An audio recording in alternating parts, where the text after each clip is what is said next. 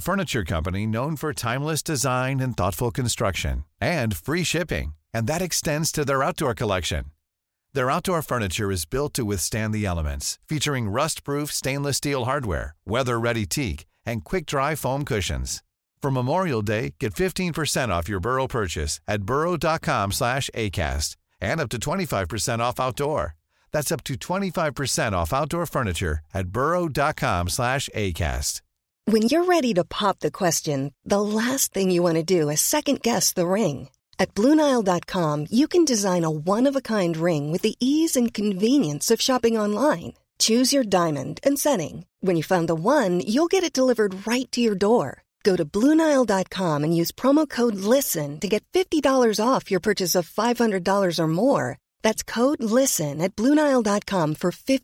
off purchase Blue Nile dot listen Imagine the softest sheets you've ever felt. Now imagine them getting even softer over time. That's what you'll feel with Boll & Branch's organic cotton sheets. In a recent customer survey, 96% replied that Boll & Branch sheets get softer with every wash. Start getting your best night's sleep in these sheets that get softer and softer for years to come. Try their sheets with a 30-night guarantee. Plus, get 15% off your first order at bollandbranch.com. Code BUTTERY. Exclusions apply. See site for details.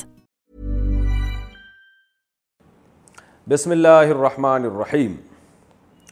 عدت میں زیور پہننا جائز ہے اگر کسی کے شوہر کا انتقال ہو جائے تو وہ جو زیور پہنے رہتی ہے کیا اسے اتار دینا چاہیے یا پہنے رہے محمد خالد انڈیا سے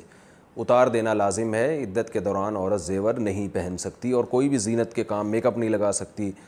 میک اپ نہیں کر سکتی اور کوئی بھی زینت کا کام وہ نہیں کر سکتی یوٹیوب پر علماء کی ویڈیو سے پیسے کمانا کسی بھی اسلامک اسکالر یا عالم دین کی ویڈیو پر یوٹیوب پر ڈال کر پیسے کمانا جائز ہے یا نہیں عمر صاحب بہاول پور سے جائز ہے کوئی حرج نہیں ہے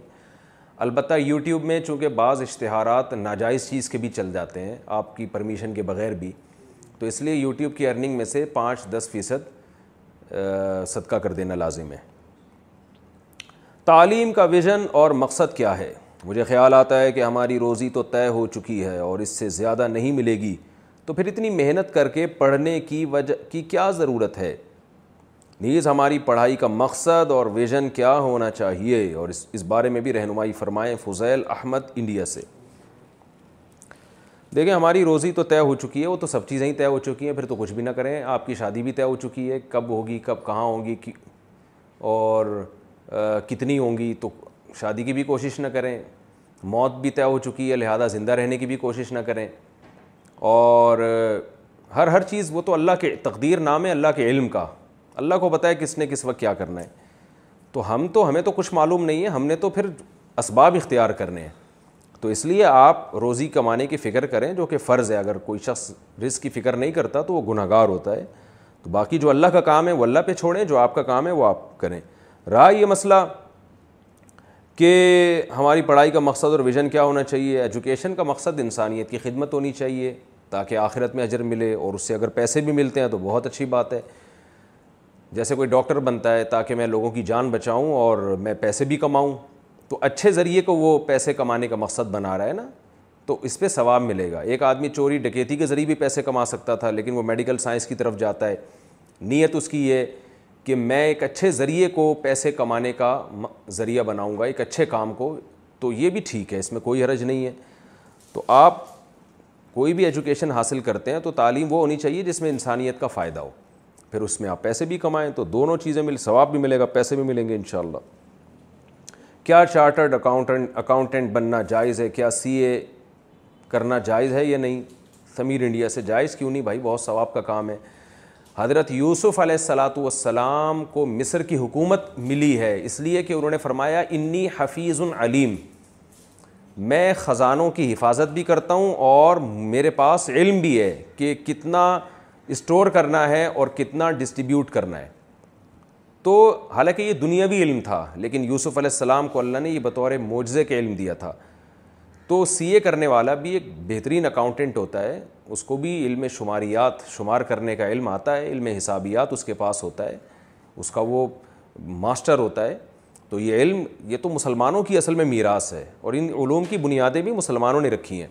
تو اگر آپ اچھی نیت سے علم حاصل کرتے ہیں کہ انسانیت کو فائدہ ہوگا تو بہت ثواب ملے گا آپ کو اور مسلمانوں کو چاہیے کہ وہ ایجوکیشن کی فیلڈ میں آگے بڑھیں جو کہ ہمارا مذہبی ہماری مذہبی ذمہ داری بھی ہے باغ کرائے پر دے کر پھل میں حصہ لینا عام طور پر ہم باغ کسی دوسرے کو کرائے پر دیتے ہیں ایک سیزن کے لیے تو اس سے ہم ایک معاہدہ کر لیتے ہیں کہ اس پر آنے والے پھل میں سے ہم کچھ حصہ لیں گے کیا یہ حصہ لینا ہمارے لیے جائز ہے یا حرام ہے مصطفیٰ خلیل دیوبند سے دیوبند انڈیا سے یہ جائز نہیں ہے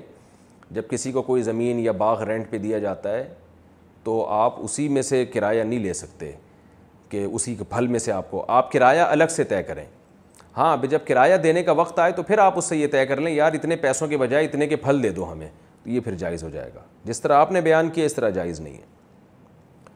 ایک مسجد میں دو جمعے ہو سکتے ہیں کیا ایک ہی مسجد میں دو دفعہ جمعہ پڑھایا جا سکتا ہے یا نہیں اصل حکم تو یہ کہ نہیں پڑھایا جا سکتا لیکن اگر کسی غیر مسلم کنٹری میں جگہ ہی نہیں ہے اور وہ مسجد سے باہر نماز نمازیوں کو کھڑے ہونے کی اجازت نہیں دیتے پھر مجبوری میں گنجائش ہے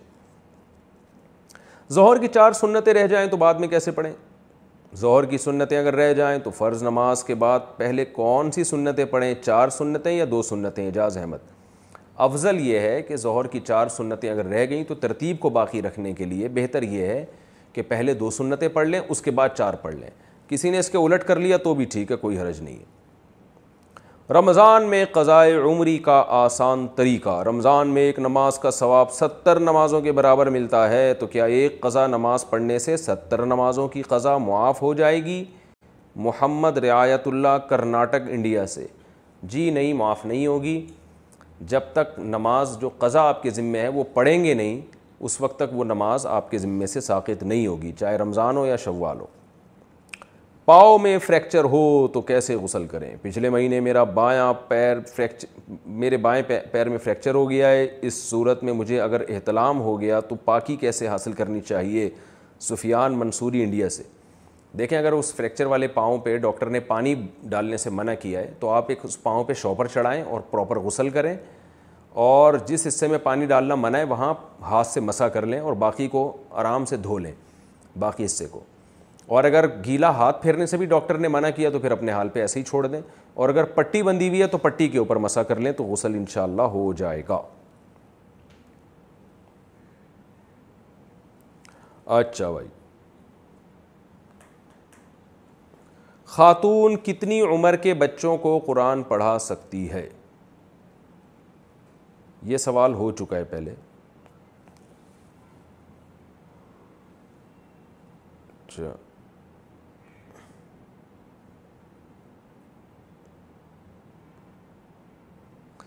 کیا بیوی کے کہنے پر شوہر گناہ کر سکتا ہے اگر بیوی کے کہنے پر شوہر حرام کام کرے جیسے چوری کی بجلی جس پر اے سی چل رہا ہو اور شوہر کے منع کرنے پر بیوی کہے کہ اس کا گناہ میں اپنے سر لیتی ہوں تو کیا یہ ممکن ہے اس بارے میں رہنمائی فرمائیں اسحاق احمد مردان سے بیگم کو بولیں کیا کیا چیزیں اپنے سر پہ لوگی قیامت کے دن تو بل تو شوہر نے ادا کرنا ہے نا تو چوری تو یعنی جو جو بجلی چوری کرے گا اس کا سوا تو قیامت کے دن شوہر کو جواب دینا پڑے گا کیونکہ وہ اس کا بل پے نہیں کر رہا ہے تو اس لیے یہ یہ وبال قیامت میں بیوی نہیں بلکہ میاں کے گردن پر آئے گا تو اس لیے شوہر کو چاہیے ایسے موقع پر وائف کی بات نہ مانے اور چوری کی بجلی استعمال نہ کرے حاملہ عورت کے لیے فیڈ کرانا کیا منع ہے ہمارے دوست کی بیٹی کا ایک سال کا بیٹا ہے جسے وہ فیڈ کراتی ہے اب وہ دوبارہ امید سے ہے اس کو ایک عالمہ نے بتایا ہے کہ اب بچے کو فیڈ کرانا شرعن منع ہے کیا یہ بات درست ہے شہاب اظہار امریکہ سے بالکل غلط ہے حدیث میں نبی صلی اللہ علیہ وسلم نے سراحت فرمائی ہے کن تو نہائی تکمان الغیلا غیلا کہتے ہیں کہ ایک عورت ابھی فیڈ کرا رہی اور اسے دوبارہ حمل ہو جائے تو آپ نے اس عمل سے منع کیا تھا لیکن پھر اجازت دیا آپ نے فرمایا اس میں صحت کو کوئی نقصان نہیں ہوتا تو اس لیے دودھ بھی پلا سکتی ہیں اس دوران اگر پریگنسی ہو گئی تو بھی کوئی حرج نہیں ہے جوائنٹ فیملی میں پردہ کیسے کریں کھانا کیسے کھائیں مشترکہ خاندان میں شرعی پردہ کیسے کیا جائے جب کہ گھر کا ماحول پردے والا نہیں ہے اور والدین بھی اسے پسند نہ کرتے ہوں نیز کیا کھانے کے وقت ایک ہی دسترخوان پر پردے دار خاتون بھی بیٹھ سکتی ہے علی صاحب کراچی سے پردہ کرنا پہلی بات عورت کی ذمہ داری ہے مرد کی ذمہ داری ہے کہ اگر کوئی لڑکی پردہ کرنا چاہ رہی ہے تو اس کے سامنے نہ آئے وہ جان بوجھ کر اس کو دیکھنے کی کوشش نہ کرے یہ بری حرکت ہے تو عورت البتہ اصل جو پردہ ہے وہ عورت کے ذمے ہے کہ وہ کرے مردوں کے ذمے نہیں ہے کہ وہ برقعے پہن کے کہیں کونے میں بیٹھ جائیں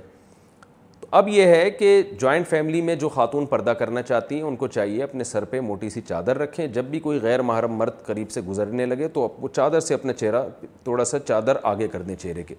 اتنا کافی ہے کھانا گھر ایک ہی دسترخوان پہ کھا رہے ہیں تو خاتون کسی غیر محرم مرد کے سامنے نہ بیٹھیں تو اس طرح سے بیٹھیں کہ فیس سامنے نہ ہو تو اتنی احتیاط کر لی جائے تو کافی ہے پھر گھر کے مرد بھی ذرا احتیاط کریں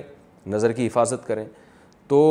یہ انشاءاللہ اکٹھے جب گھر میں رہ رہے ہوں تو یہ اس کے لیے کافی ہے ورنہ پھر بہت زیادہ مشکلات ہو جاتی ہیں بعض خواتین کے لیے وہ گھروں میں بالکل کمرہ بند کر کے سارے دن بیٹھی رہتی ہیں اس سے سب ڈسٹرب ہوتے ہیں گھر کے کام کاج میں رکاوٹ ہوتی ہے اور گھر کا گھر کے افراد زیادہ ہیں گھر چھوٹا ہے تو اتنا پردہ بھی گھر کے اندر رہتے ہوئے کافی ہے انشاءاللہ اس سے گناہ سے بچ جائیں گی وہ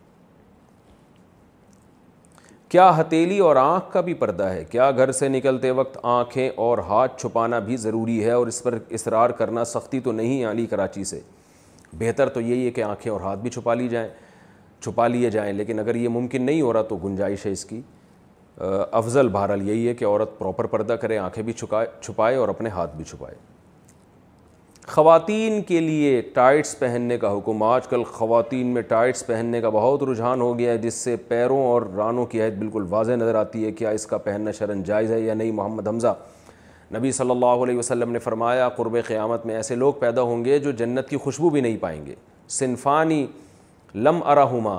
دو صنف ایسے ہیں جن کو میں نے بھی نہیں دیکھا وہ قرب قیامت میں پیدا ہوں گے تو ان میں ایک تو ظالم حکمران اور ایک آپ صلی اللہ علیہ وسلم نے فرمایا کہ وہ عورتیں کاسیاتن آریاتن جو لباس پہننے کے باوجود برہنہ شمار ہوں گی تو یہ کون سی عورتیں یہ وہ عورتیں جو اتنا ٹائٹ لباس پہنتی ہیں کہ ان کے جسم کے اعضاء مکمل ظاہر ہوتے ہیں یا اتنا لائٹ لباس ہوتا ہے کہ اسکن نظر آ رہی ہوتی ہے اس میں سے تو ایسی عورت کسی غیر محرم کے سامنے اگر ایسا لباس پہنے گی تو اللہ کے رسول کی نظر میں وہ لباس پہننا نہ پہننا برابر ہے تو ایسی ٹائٹس کا استعمال جس میں جسم مکمل ایکسپوز ہوتا ہو کسی غیر مرد کے سامنے آنا عورت کے لیے بالکل جائز نہیں ہے یہ جنت سے محرومی کا ذریعہ ہے یہ چیز اور جہنم میں جانے کا ذریعہ ہے اللہ تعالیٰ سب کو محفوظ رکھے اس سے حرام پیسے سے بنائے گئے گھر کی قیمت بڑھ گئی تو کتنا صدقہ کریں میں نے آپ کا ایک بیان سنا تھا جس میں آپ نے کہا تھا کہ ہم حرام پیسوں سے جو گھر پلاٹ وغیرہ خریدتے ہیں اتنی ہی رقم صدقہ کرنا واجب ہو جاتا ہے اگر آج سے دس سال پہلے پلاٹ خریدا تھا جس کی قیمت پانچ لاکھ تھی اور اب اس کی قیمت دس لاکھ ہو گئی ہے تو ہمیں پانچ لاکھ صدقہ کرنا ہوگا یا دس لاکھ آفتاب دمام سعودی عرب سے جس وقت صدقہ اپنے اوپر لازم کریں گے اس وقت کی ویلیو کا اعتبار ہوگا اگر آپ نے اس وقت نیت کر لی تھی کہ جتنے پیسے میں مکان خریدا ہے تو اب میں اتنے پیسے صدقہ کروں گا اور شروع کر دیا آپ نے تو تو وہ پانچ لاکھ ہی رہیں گے آپ کے ذمے لیکن اگر اس وقت نیت نہیں کی تھی آج آپ نیت کر لیں تو آج جو مکان کی ویلیو وہ لگائی جائے گی تو آج اگر مکان دس لاکھ کا ہو گیا تو دس لاکھ بیس لاکھ کا ہو گیا تو بیس لاکھ قبلہ متعین کرنے میں غلطی ہو گئی تو نماز کا حکم اگر کوئی شخص مسجد کے علاوہ کہیں اور نماز ادا کر رہا ہے اور قبلے کا رخ متعین کرنے میں کچھ آگے پیچھے ہو جاتا ہے تو کیا نماز قبول ہو جاتی ہے شبیر صاحب لاہور سے اگر شہر میں نماز پڑھ رہے تو پھر تو نماز نہیں ہوگی اس لیے کہ اس پر تحقیق لازم تھی غلطی ہوئی ہے تو دوبارہ نماز پڑھے لیکن اگر جنگل میں جہاں قبلے کا پتہ ہی نہیں چل رہا کچھ بھی اندازہ نہیں ہو رہا تو وہ ایک ایک تحری کر کے ایک تھوڑی سی رائے قائم کر کے نماز پڑھتا ہے تو جیسے جیسے رائے تبدیل ہو جائے نماز میں ہی گھومتا رہے وہ تو وہ نماز اس کی اس طرح سے ہو جائے گی لیکن یہ جنگلوں کا حکم ہے صحراؤں کا حکم ہے شہر میں جہاں پراپر قبلہ بتانے والے درجنوں لوگ ہوتے ہیں آج کل تو اپلیکیشن آ گئی ہیں موبائل میں اس سے قبلے کا رخ پتہ چل جاتا ہے تو ایسی صورت میں اگر وہ قبلے کی تعین میں غلطی کرے گا تو نماز نہیں ہوگی ستر ہزار مرتبہ کلمہ طیبہ سے کیا مردے کی بخشش ہو جاتی ہے میں نے ایک روایت سنی ہے کہ اگر ستر ہزار مرتبہ کلمہ طیبہ پڑھ کر مردے کو بخشایا جائے تو اس کی بخشش یقینی ہو جاتی ہے کیا یہ روایت ٹھیک ہے شبیر لاہور سے نہیں یہ روایت بالکل من گھڑت ہے ٹھیک روایت نہیں ہے ویسے میت کے لیے آپ سال ثواب کریں انشاءاللہ فائدہ ہوگا لیکن ایسی کوئی روایت مخصوص نہیں ہے مسجد میں قبر ہو تو کیا وہاں نماز جائز ہے جس مسجد میں قبر ہو اس مسجد میں نماز پڑھنا کیسا ہے نازل انڈیا سے مسجد کے اندر قبر بنانا ہی حرام ہے ناجائز ہے تو اگر قبر ہے مسجد کے اور وہاں بدتی لوگ ہیں جو قبروں کو سردہ کرتے ہیں تو وہاں نماز نہ پڑھیں اور اگر اتفاق سے مسجد کے اندر خبر آ گئی ہے جیسے کہ آپ صلی اللہ علیہ وسلم کی خبر مبارک مسجد سے باہر تھی لیکن مسجد کی توسیع ہونے کی وجہ سے وہ ایریا مسجد کے اندر آ گیا ہے ایسی مجبوری ہو تو نماز بلا کر حج جائز ہے اس میں ناخن کے جڑ سے کھال اکھیڑنا کیسا ہے ناخن کی جڑ میں تھوڑے دنوں میں کھال ٹائپ کی چیز آ جاتی ہے اس کو نکالنا کیسا ہے یہ تغیر تغیر اللہ میں تو نہیں آئے گا نازل انڈیا سے نہیں بھائی تغیر خلق اللہ میں نہیں آئے گا البتہ اس کو نکالنا کیسا ہے یہ ڈاکٹر سے پوچھیں کیسا ہے ڈاکٹر بتائے گا اس سے آپ کو فائدہ ہے یا نقصان ہے بیگم کے پاس سونا ہو تو شوہر پر زکوٰۃ فرض ہے میری شادی کو تقریباً سات مہینے ہو گئے ہیں میرے پاس جو سونا ہے وہ مجھے والد کی طرف سے ملا تھا اور کچھ سونا بیگم اپنے میکے سے لائی ہیں کیا مجھے اس کی زکوٰۃ دینی ہے یا نہیں دلاور خان کو ہارٹ سے جو بیگم کے پاس سونا ہے اس کا اس کی زکوٰۃ بیگم کے ذمے ہے اور جو سونا آپ جس کے مالک ہیں اس کی زکوٰۃ آپ کے ذمے ہے میاں بیوی بی کی زکوٰۃ ایک دوسرے پر نہیں ہوتی جس کے پاس مال ہے اسی پر زکوٰۃ واجب ہوتی ہے اگر آپ ان کی اجازت سے دے دیں دلاور خان کوہاٹ سے انہوں نے پوچھا یہ سوال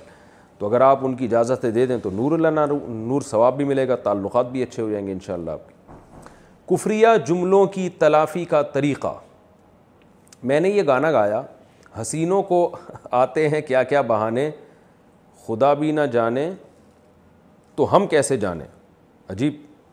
بعد میں مجھے پتا چلا کہ یہ کفریہ جملہ ہے اب اس کی تلافی کیسے کروں نیز ایک دن میں نے غصے میں نماز کو اور آخرت کو جھٹلا دیا کہ مرنے کے بعد کچھ نہیں ہونے والا یہ سب جھوٹ ہے اب مجھے کیا کرنا چاہیے میں شادی شدہ ہوں حبیب اللہ منصور کویت سے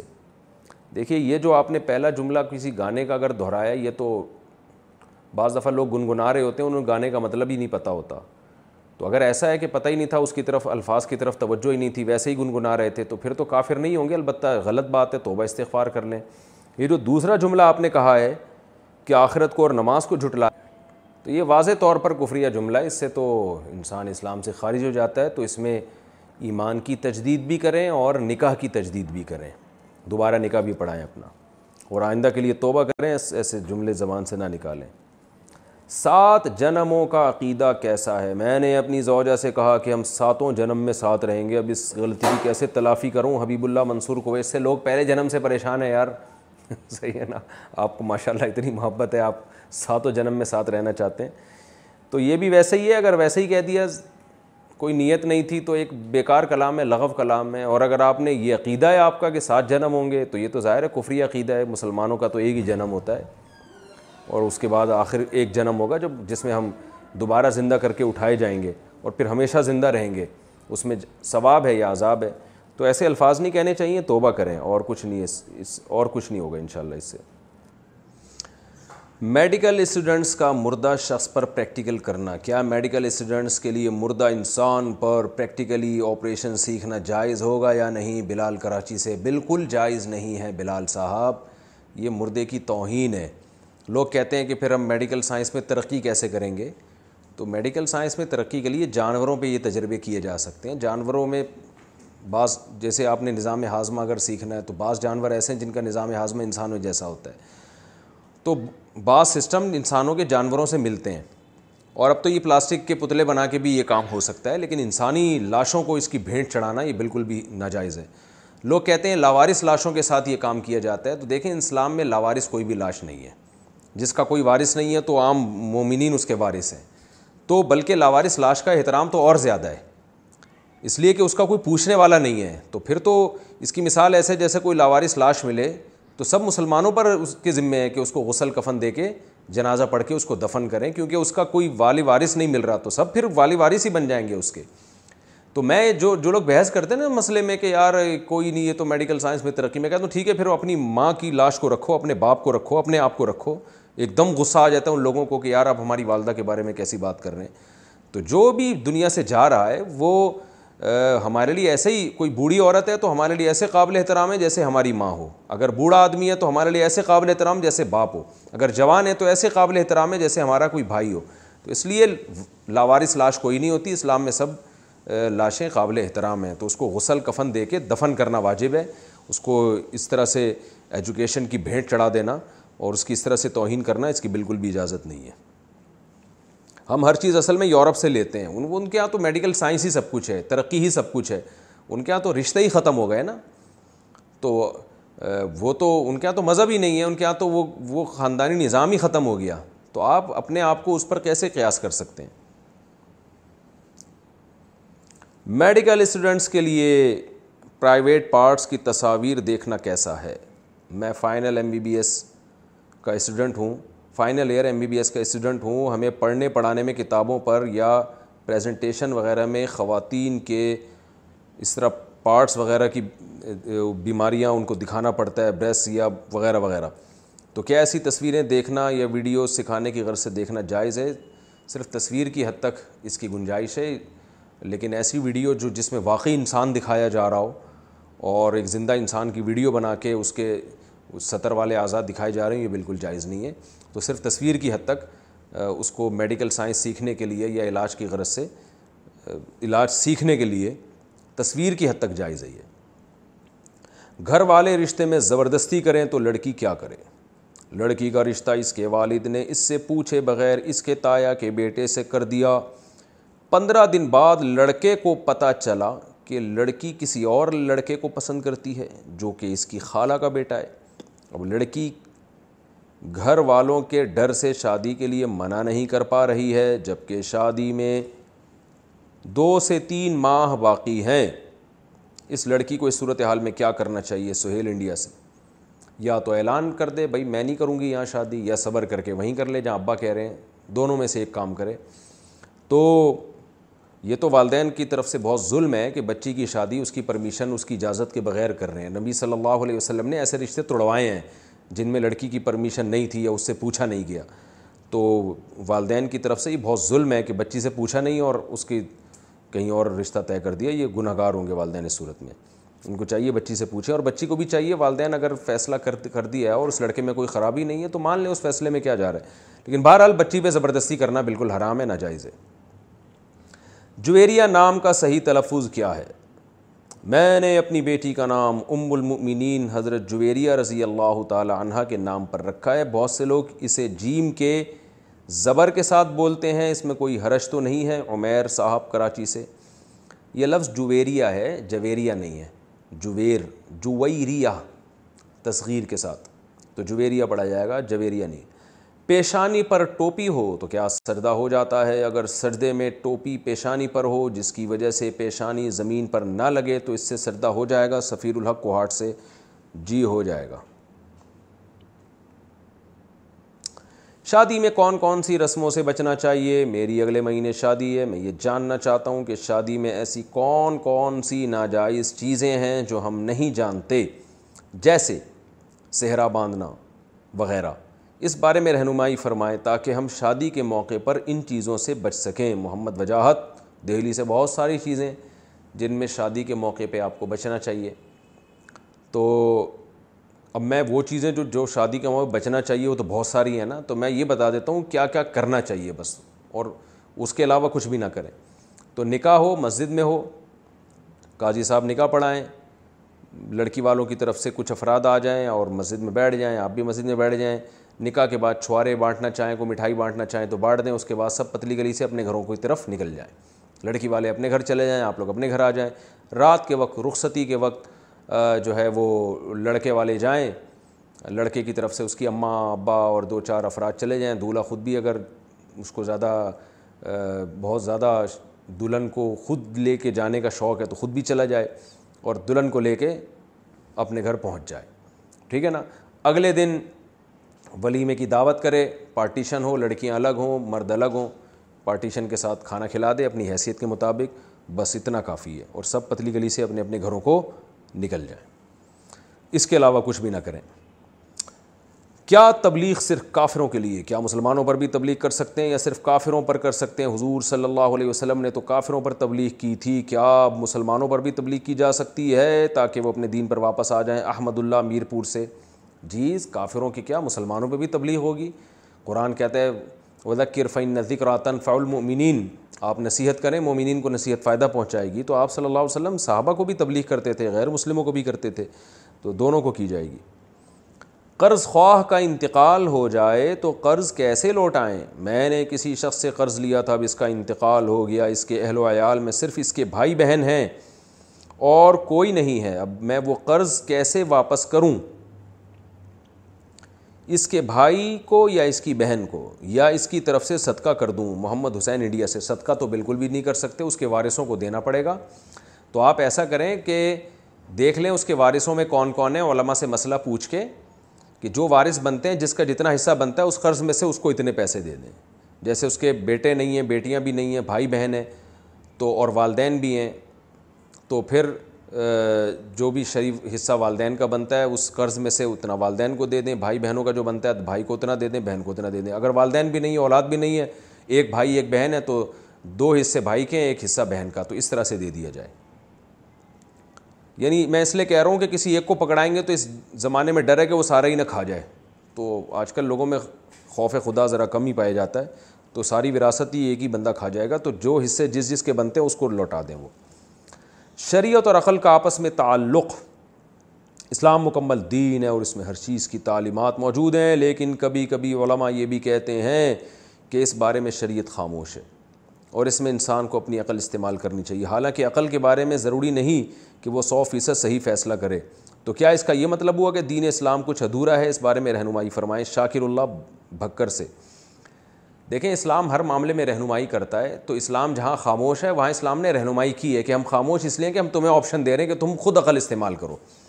رائے یہ مسئلہ کہ عقل میں غلطی کا امکان ہے تو امکان تو ہر کام میں غلطی کا ہوتا ہے لیکن ہم مکلف اس کے ہیں کہ جو اسباب اللہ نے ہمیں دیے ہم وہ اختیار کریں نتیجہ اللہ پہ چھوڑ دیں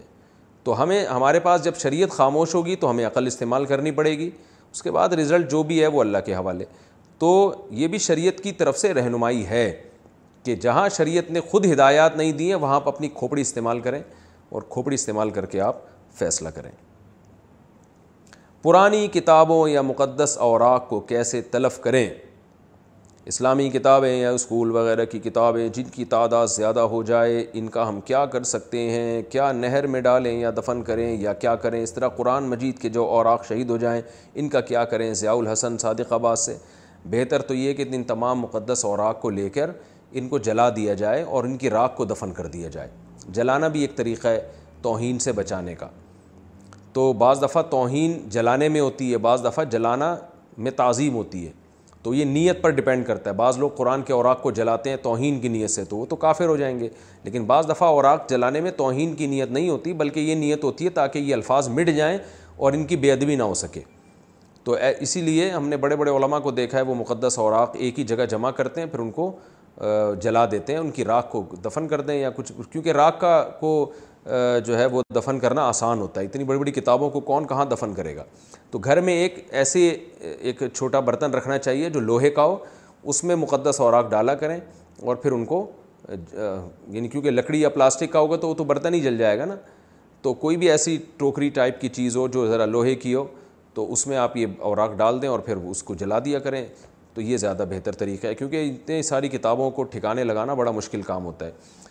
سب سے پہلے تو یہ کہ کسی کے استعمال کے قابل ہو تو اس کو دے دیں گے مینار و گنبد والی جائے نماز استعمال کر سکتے ہیں جس مسلح یا جائے نماز پر مینار گنبد یا کعبہ کی تصویر ہوتی ہے اس کا استعمال کیسا ہے ابو الحسن علی گڑھ سے جائز ہے کوئی حرج نہیں ہے والدین دوسرے شہر میں ہوں تو خدمت کیسے کریں میرے والدین آبائی شہر میں رہتے ہیں جبکہ میں اپنی بیگم کے ساتھ نوکری کے سلسلے میں لاہور میں رہتا ہوں دور ہونے کی وجہ سے میں اپنے والدین کی صحیح طرح خدمت نہیں کر پاتا اور اس کا بوجھ میرے دل میں رہتا ہے تقریباً مہینے بعد گھر چکر لگتا ہے مگر پھر بھی دل نہیں مانتا کہ صحیح طرح خدمت کیسے ہو نیز گھر میں مالی اعتبار سے بھی کوئی کمی نہیں تو مالی خدمت بھی نہیں ہو پاتی اس سلسلے میں رہنمائی فرمائیں اچھا مالی خدمت بھی اتنی نہیں ہو پاتی کیونکہ والدین کو ضرورت نہیں ہے اس سلسلے میں رہنمائی فرمایا مجھے کیا کرنا چاہیے احمد لاہور سے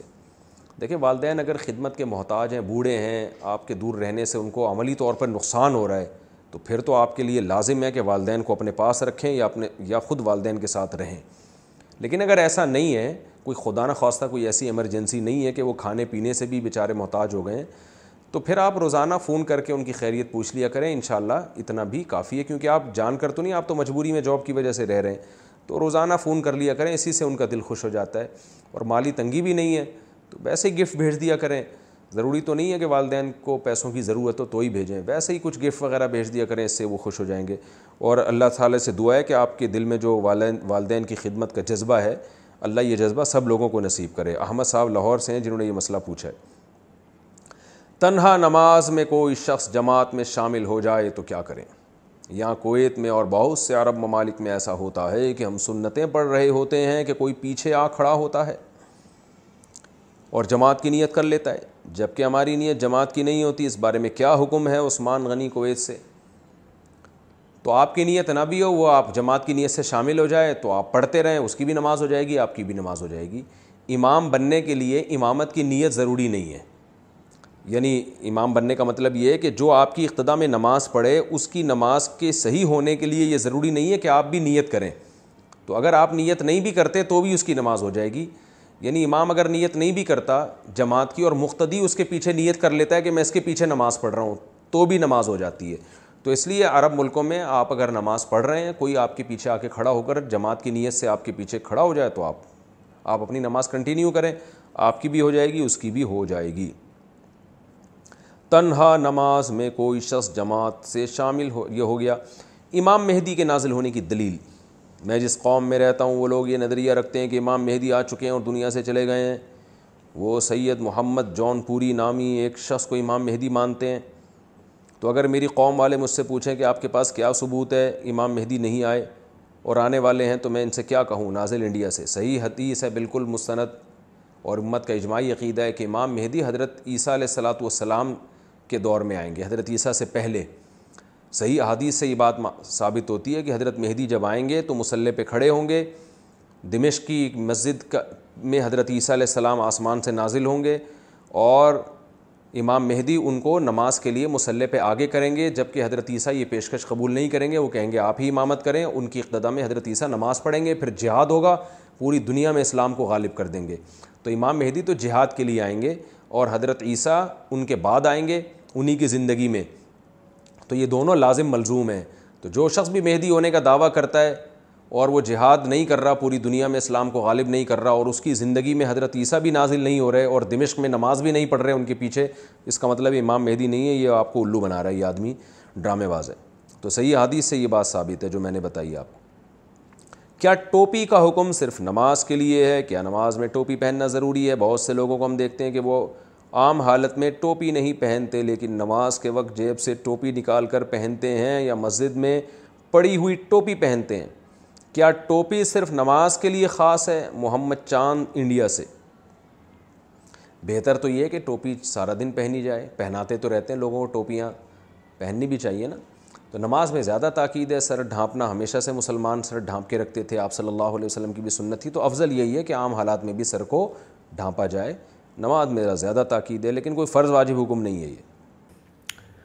نو ذی الحجہ کے روزے کی فضیلت کیا یوم عرفہ کا روزہ رکھنا کسی حدیث سے ثابت ہے نیز عرفہ کا ایک روزہ رکھنا سنت ہے یا دو حبیب خان سعودی عرب سے جی صحیح حدیث سے ثابت ہے عرفہ کا روزہ آپ صلی اللہ علیہ وسلم نے فرمایا مجھے امید ہے کہ جو یوم عرفہ کا روزہ رکھے گا تو یہ ایک دن کا روزہ ایک سال پچھلے اور ایک سال اگلے گناہوں کا کفارہ بن جائے گا علماء کہتے ہیں اس سے صغیرہ گناہ مراد ہوتے ہیں کبیرہ مراد نہیں ہوتے تو یہ بہت بڑی فضیلت ہے اس لیے عرفہ کے روزے کا اہتمام کرنا چاہیے عید کتنے دن ہوتی ہے ایک دن یا تین دن عید الفطر اور عید الاضحیٰ ایک ایک دن ہوتی ہے یا تین تین دن زوجہ منصور کڑک سے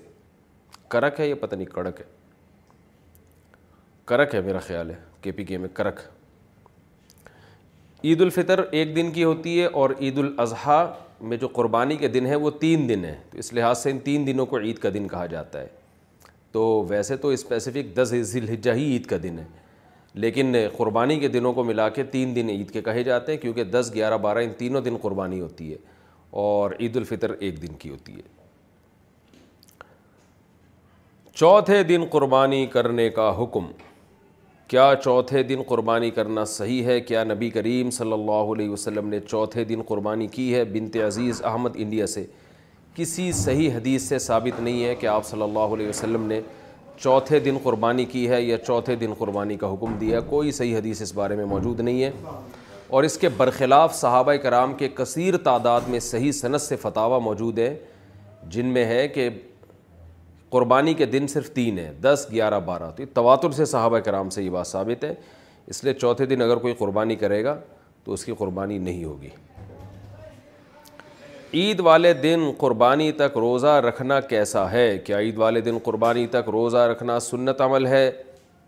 اگر ہاں تو کیا برش وغیرہ کر سکتے ہیں یا پانی پی سکتے ہیں بنت عزیز احمد انڈیا سے عید کے دن تو روزہ رکھنا حرام ہے ہاں یہ ضرور ہے کہ رسول اللہ صلی اللہ علیہ وسلم عید الفطر میں نماز سے پہلے کچھ کھایا کرتے تھے کھجور وغیرہ تناول فرمایا کرتے تھے اور عید الاضحیٰ میں آپ صلی اللہ علیہ وسلم بقرعید کا جو جانور کا جو گوشت ہے قربانی کا گوشت اس سے آپ کھانے کی ابتدا کرتے تھے تو بہتر یہ ہے کہ بقرعید والے دن آپ کچھ نہ کھائیں اور پہلا لقمہ جو آپ کے پیٹ میں اترے وہ قربانی کے جانور کا گوشت ہونا چاہیے یہ افضل عمل ہے لیکن کوئی لازمی نہیں ہے اور خاص طور پر آج کل لوگ خود تو قربانی کرتے نہیں ہیں قصائیوں کو بلاتے ہیں اس میں کئی کئی گھنٹے گزرے جاتے ہیں صبح سے لے کے وہ دوپہر تک بھوکے رہنا مشکل ہوتا ہے تو کوئی کھا بھی لے پہلے تو کوئی حرج نہیں ہے البتہ افضل یہی ہے کہ پہلا نوالا قربانی کے گوشت کا اترنا چاہیے بہتر ہے تیسرے دن قربانی ہو تو بال اور ناخن کب کاٹیں گے اگر مجھے تینوں دن قربانی کرنی ہو تو میں اپنے بال اور ناخن پہلے دن قربانی کے بعد کاٹ سکتا ہوں یا پھر ساری قربانی کرنے کے بعد تیسرے دن کاٹنا بہتر ہے فقیح الزماں دہلی سے نام تو بڑا خاندانی رکھا ہوا ہے فقیح الزماں جناب فقیح الزماں صاحب اگر آپ نے تینوں دن دیکھیں نبی صلی اللہ علیہ وسلم نے فرمایا جس نے قربانی کرنی ہو تو ذی الحجہ کا چاند نظر آنے کے بعد اسے اس کے لیے اسے چاہیے کہ وہ اپنے بال اور ناخن نہ کاٹے یہ بہتر عمل ہے سنت عمل ہے لازم نہیں ہے پہلی بات تو یہ اور سنت بھی اس اس کے لیے جس کے بال اور ناخن بہت زیادہ بڑھ نہ چکے ہوں اس کے لیے بہت زیادہ ناخن اور بال بڑھ چکے ہیں پھر تو کاٹنا واجب ہے تو اگر آپ نے چاند رات سے پہلے پہلے بال ناخن کاٹ لیا بہت زیادہ نہیں بڑھے ہوئے تو افضل یہی ہے کہ قربانی کر کے کاٹیں تو جب آپ پہلی قربانی کر لیں گے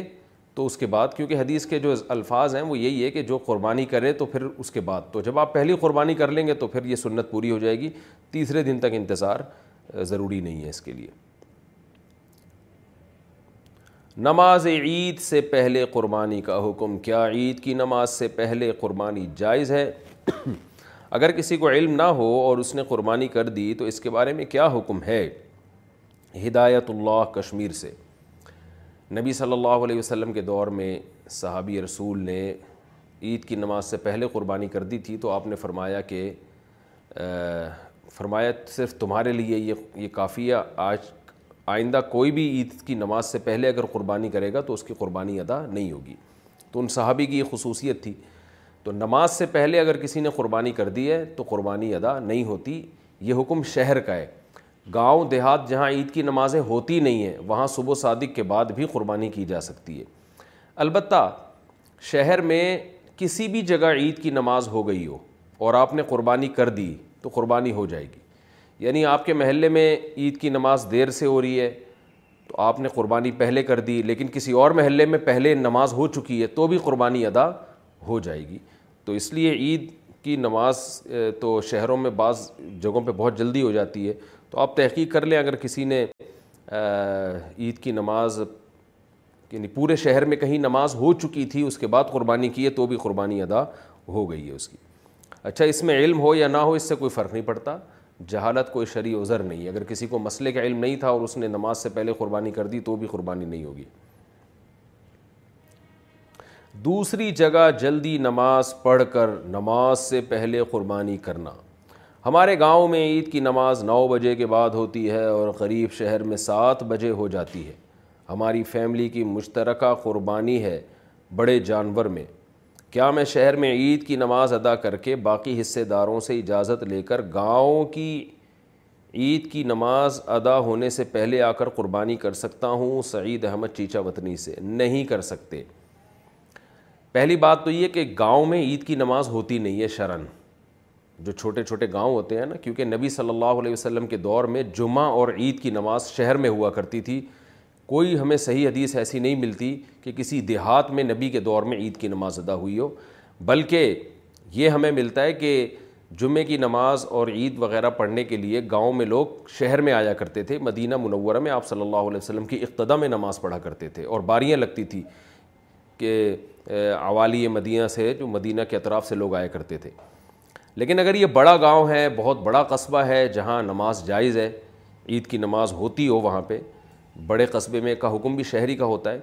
تو پھر اگر شہر میں عید کی نماز ہو گئی ہے اور اس بڑے قصبے والے گاؤں میں عید کی نماز نہیں ہوئی ہے تو یہاں قربانی جائز نہیں ہوگی بلکہ اس گاؤں میں کہیں نہ کہیں عید کی نماز پہلے ہو گئی ہو اس کے بعد قربانی ادا ہوگی تو اس لیے آپ شہر میں نماز جلدی ہو گئی اور آپ جلدی جلدی نماز پڑھ کے گاؤں میں آ کے یہاں ہونے سے عید کی نماز ہونے سے پہلے ہی اگر آپ قربانی کر دیں گے تو قربانی آپ کی یہ جو جو آپ کے حصے دار ہیں ان کی قربانی نہیں ہوگی اور ظاہر ہے ایک گائے میں ایک آدمی کی بھی قربانی نہ ہو تو پھر کسی کی بھی قربانی نہیں ہوتی لیکن میں نے پہلے بتا دیا کہ یہ وہ گاؤں ہو جو بڑا قصبہ ہو جس میں جمعے کی نماز اور عید کی نماز جائز ہو اگر یہ چھوٹی سی کوئی شہر سے بہت دور کوئی چھوٹی سی آبادی ہے اور گاؤں ہے یعنی اس میں کوئی شہر کے لوازمات ہیں ہی نہیں اس میں تو پھر یہاں قربانی جائز ہے کیونکہ گاؤں میں عید کی نماز ہوتی نہیں ہے تو گاؤں اور دیہات کے رہنے والے لوگوں کے لیے صبح و صادق کے بعد بھی بقر عید والے دن قربانی جائز ہوتی ہے یعنی فجر کا ٹائم داخل ہو جائے تو وہ قربانی کر سکتے ہیں قربانی میں ہاتھ بٹانے والوں کو بدلے میں گوشت دینا قربانی کا جانور ذبح ہونے کے بعد بہت سے لوگ دوسرے لوگ بہت سے دوسرے لوگ گوشت کی تقسیم وغیرہ میں ساتھ دیتے ہیں اور ساتھ دینے کی وجہ سے اس میں سے کچھ گوشت انہیں دیا جاتا ہے کیا یہ دینا جائز ہوگا عرش عرش اعظم بہار سے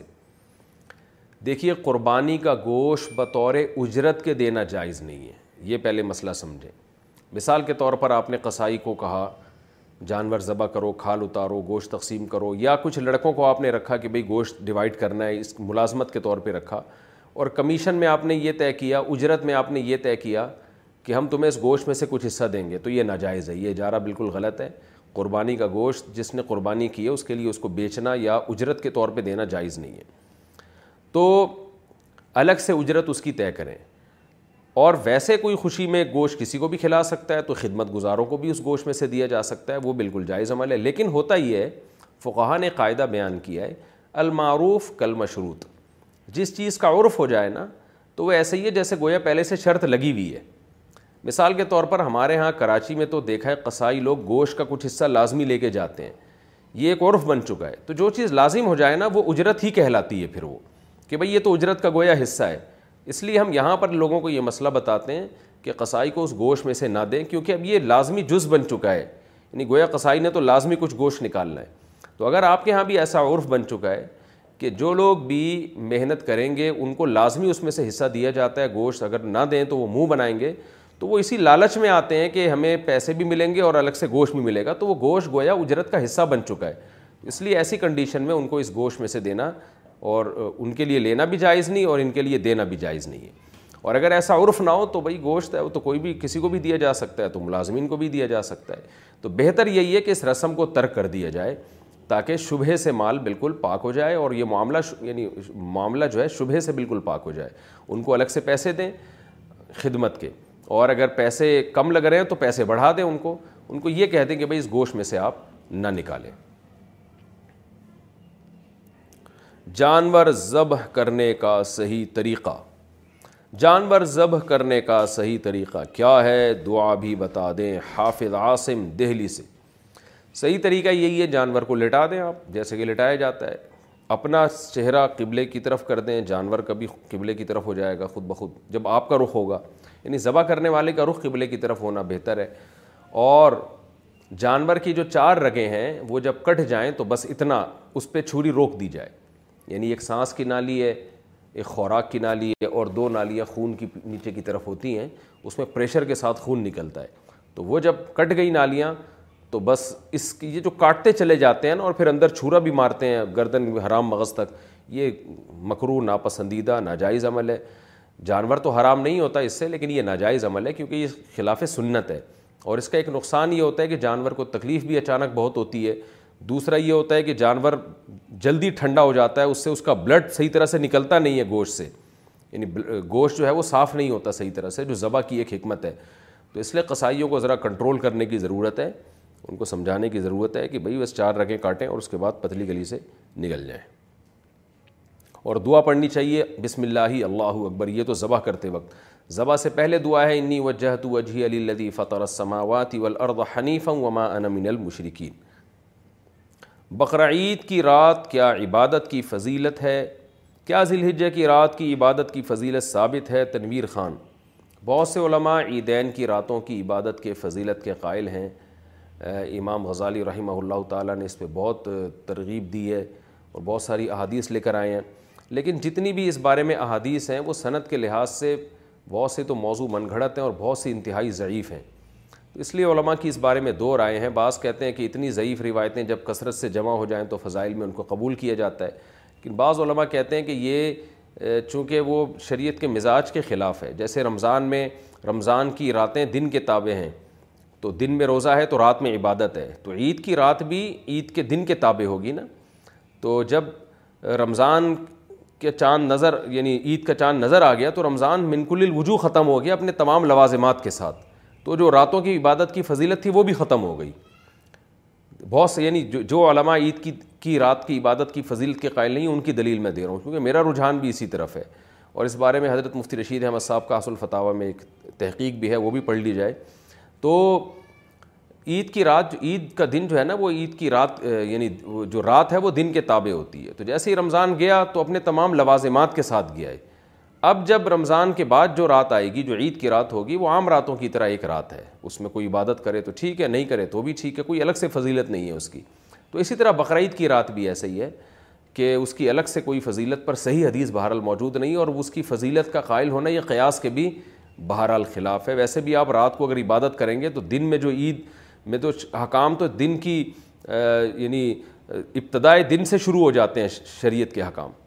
تو رات کو اگر آپ زیادہ لمبی عبادت کرتے ہیں اس کی فضیلت اگر ہو تو پھر عید کو آپ سیلیبریٹ کیسے کریں گے اسلام میں جو جتنے بھی تہوار ہیں وہ تو دن کی روشنی میں ہوتے ہیں اعلیٰ صبح ہوتے ہیں وہ تو تو صبح صبح آپ قربانی بھی کرنی ہے نماز بھی پڑھنی ہے پھر اس قربانی کا گوشت کھانا بھی ہے کھلانا بھی ہے تو یہ رات کی عبادت اگر لمبی ہوگی تو یہ کیسے ہوگا یہ عمل تو بہرحال بہت ساری چیزیں اس میں خلاف قیاس ہیں اس لیے اصول شریعت کے خلاف ہیں گویا کہ تو بہت سے علماء اس کی فضیلت کے قائل نہیں ہیں بہرحال مسئلہ چونکہ اختلافی ہے دونوں طرف علماء اس لیے اس مسئلے میں شدت جائز نہیں ہے ہمارا جو میرا جو رجحان ہے اور بعض دیگر بڑے علماء کی وجہ سے ان کی تحقیق ہے اور اس سے مجھے وہ لگتی ہے صحیح تو میرا بھی رجحان اسی طرف ہے کیونکہ اس کی فضیلت پر کوئی بھی ایک صحیح حدیث موجود نہیں ہے اچھا بھائی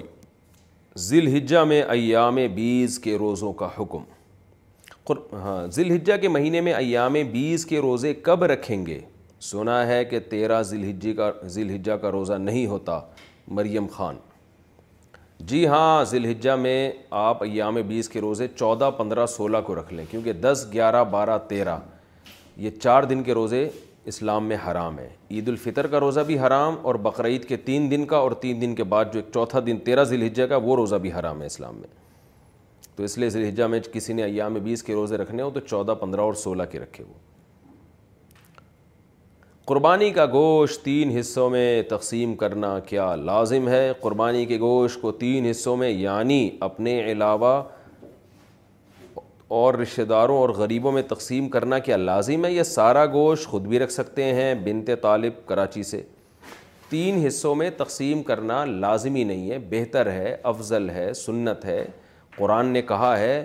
کہ کلو منہا و عقعم الباصل فقیر خود بھی کھاؤ اور فقیروں کو بھی کھلاؤ تو اس لیے قرآن کا حکم ہے بہرحال تو ایک بہت تاکیدی چیز ہے کہ قربانی کا گوشت خود بھی کھانا چاہیے اور کھلانا بھی چاہیے تو البتہ یہ ضرور ہے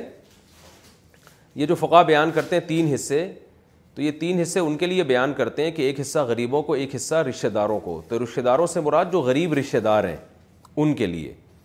تو اگر آپ کے سارے رشتہ دار مالدار ہیں یا سب قربانی کر رہے ہیں تو پھر ضرورت نہیں ہے ان کے لیے بلکہ ایک حصہ ون تھرڈ حصہ آپ صدقہ کر دیں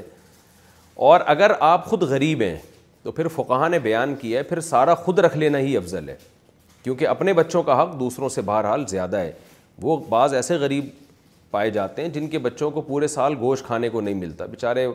سبزیاں کھا رہے ہوتے ہیں پورے سال اور وہ بھی صحیح طرح نہیں ملتا ان کو کھانے کو تو اگر کوئی ایسا غریب آدمی جس کے بچوں کو پورے سال گوشت کھانے کو نہ ملے بیوی بچوں کو اس کے اقربا کو تو وہ قربانی کا گوشت اگر سارا کا سارا خود رکھ لیتا ہے تاکہ کچھ دن تک ہم گوشت سے لطف اندوز ہو سکیں گوشت کھا سکیں تو یہ بھی ٹھیک ہے غریب آدمی کے لیے بلکہ یہ زیادہ بہتر ہے کیونکہ بہرحال اپنے بچوں کا حق وہ بھی تو غریب ہی ہے نا اپنے خود آدمی غریب ہے تو اس کے بچے بھی غریبی کہلائیں گے تو اپنے غریب بچوں کا حق یہ دوسروں سے اسلام میں زیادہ ہے ہاں جو متوسط درجے کے لوگ ہیں جو گوشت پورے سال کھاتے ہیں یا مالدار لوگ ہیں ان کے لیے بہرحال افضل یہی ہے کہ کم سے کم ون تھرڈ گوشت وہ صدقہ کریں کیونکہ آپ تو کھاتے رہتے ہیں اور ایک تہائی آپ غریب رشتہ داروں کو کھلا دیں ایک تہائی خود کھا لیں تو یہ کوئی اس میں یعنی کوئی لازمی حکم نہیں ہے افضل حکم ہے یہ قربانی کا گوشت کتنے دن تک استعمال کر سکتے ہیں قربانی کا گوشت کتنے دن تک استعمال کر سکتے ہیں عثمان گوجرا والا جتنے دن آپ کا فریج برداشت کر لے تو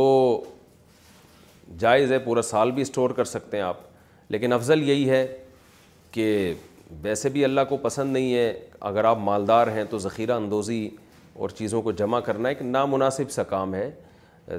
ویسے بھی گوشت کی جو تازگی ہے وہ ختم ہو جاتی ہے تو قرآن کہتا ہے کھاؤ بھی کھلاؤ بھی قربانی کے گوشت کے بارے میں قرآن کہہ رہا ہے تو کھائیں جتنا تازہ کھا سکتے ہیں کھا لیں باقی کھلا دیں لوگوں میں بانٹ دیں غریبوں کو دے دیں تو اگر آپ غریب ہیں اور آپ کو کے بچوں کو گوشت نہیں ملتا پورے سال کھانے کو تو پھر اسٹور کریں پھر کوئی حرج نہیں ہے اس میں پورے سال چلا دیں آپ بچے کھاتے رہیں اس میں سے لیکن اگر آپ غریب نہیں ہیں متوسط ہیں یا مالدار ہیں پھر بہتر یہی ہے کہ جتنا کھا سکتے ہیں کھائیں اور جو بجائے چھ چھ مہینے اسٹور کرنے کے جب گوشت کا ذائقہ بھی خراب ہو جائے گا تو بہتر یہی ہے کہ اس کو کھا کے تقسیم کر دیں اس کو لیکن یہ کوئی لازمی حکم نہیں ہے شریعت میں جائز ہے آپ پورے سال بھی اسٹور کر سکتے ہیں قربانی کا گوشت کیا غیر مسلم کو دے سکتے ہیں قربانی کا گوشت مسلم کو دینا کیسا ہے یہاں اکثر غیر مسلم کے ساتھ کاروبار وغیرہ کے معاملات ہوتے ہیں اور وہ بے تکلفی سے گوشت کا سوال کر دیتے ہیں اس بارے میں شرعی کیا حکم ہے خالد خان یو پی سے جی بالکل جائز ہے قربانی کا گوشت مسلم کو دینا خاص طور پر اگر وہ آپ کا کلیک ہے یا آپ کے پڑوس میں رہتا ہے تو قرآن مجید میں اللہ تعالیٰ نے کوئی بھی شخص کوئی بھی انسان جو آپ کے ساتھ جس کا اٹھنا بیٹھنا ہو اللہ تعالیٰ نے اس کے ساتھ اچھے سلوک کا حکم دیا ہے تو پانچویں پارے کی ابتدائی آیات ہیں جس میں اللہ تعالیٰ نے حکم دیا ہے وبود اللہ سوری پانچویں پارے کی ابتدائی آیات نہیں ہے آیت کا ریفرنس مجھے یاد نہیں ہے آیت یاد ہے و اللہ ولا تشرکو بھی شعیع و بالوالدین بال احسان و وہ بھی دل قربہ ولیطامہ و المساکین و دل قربہ ولجار الجنوبی و صاحب بلجمبی وبن صبیل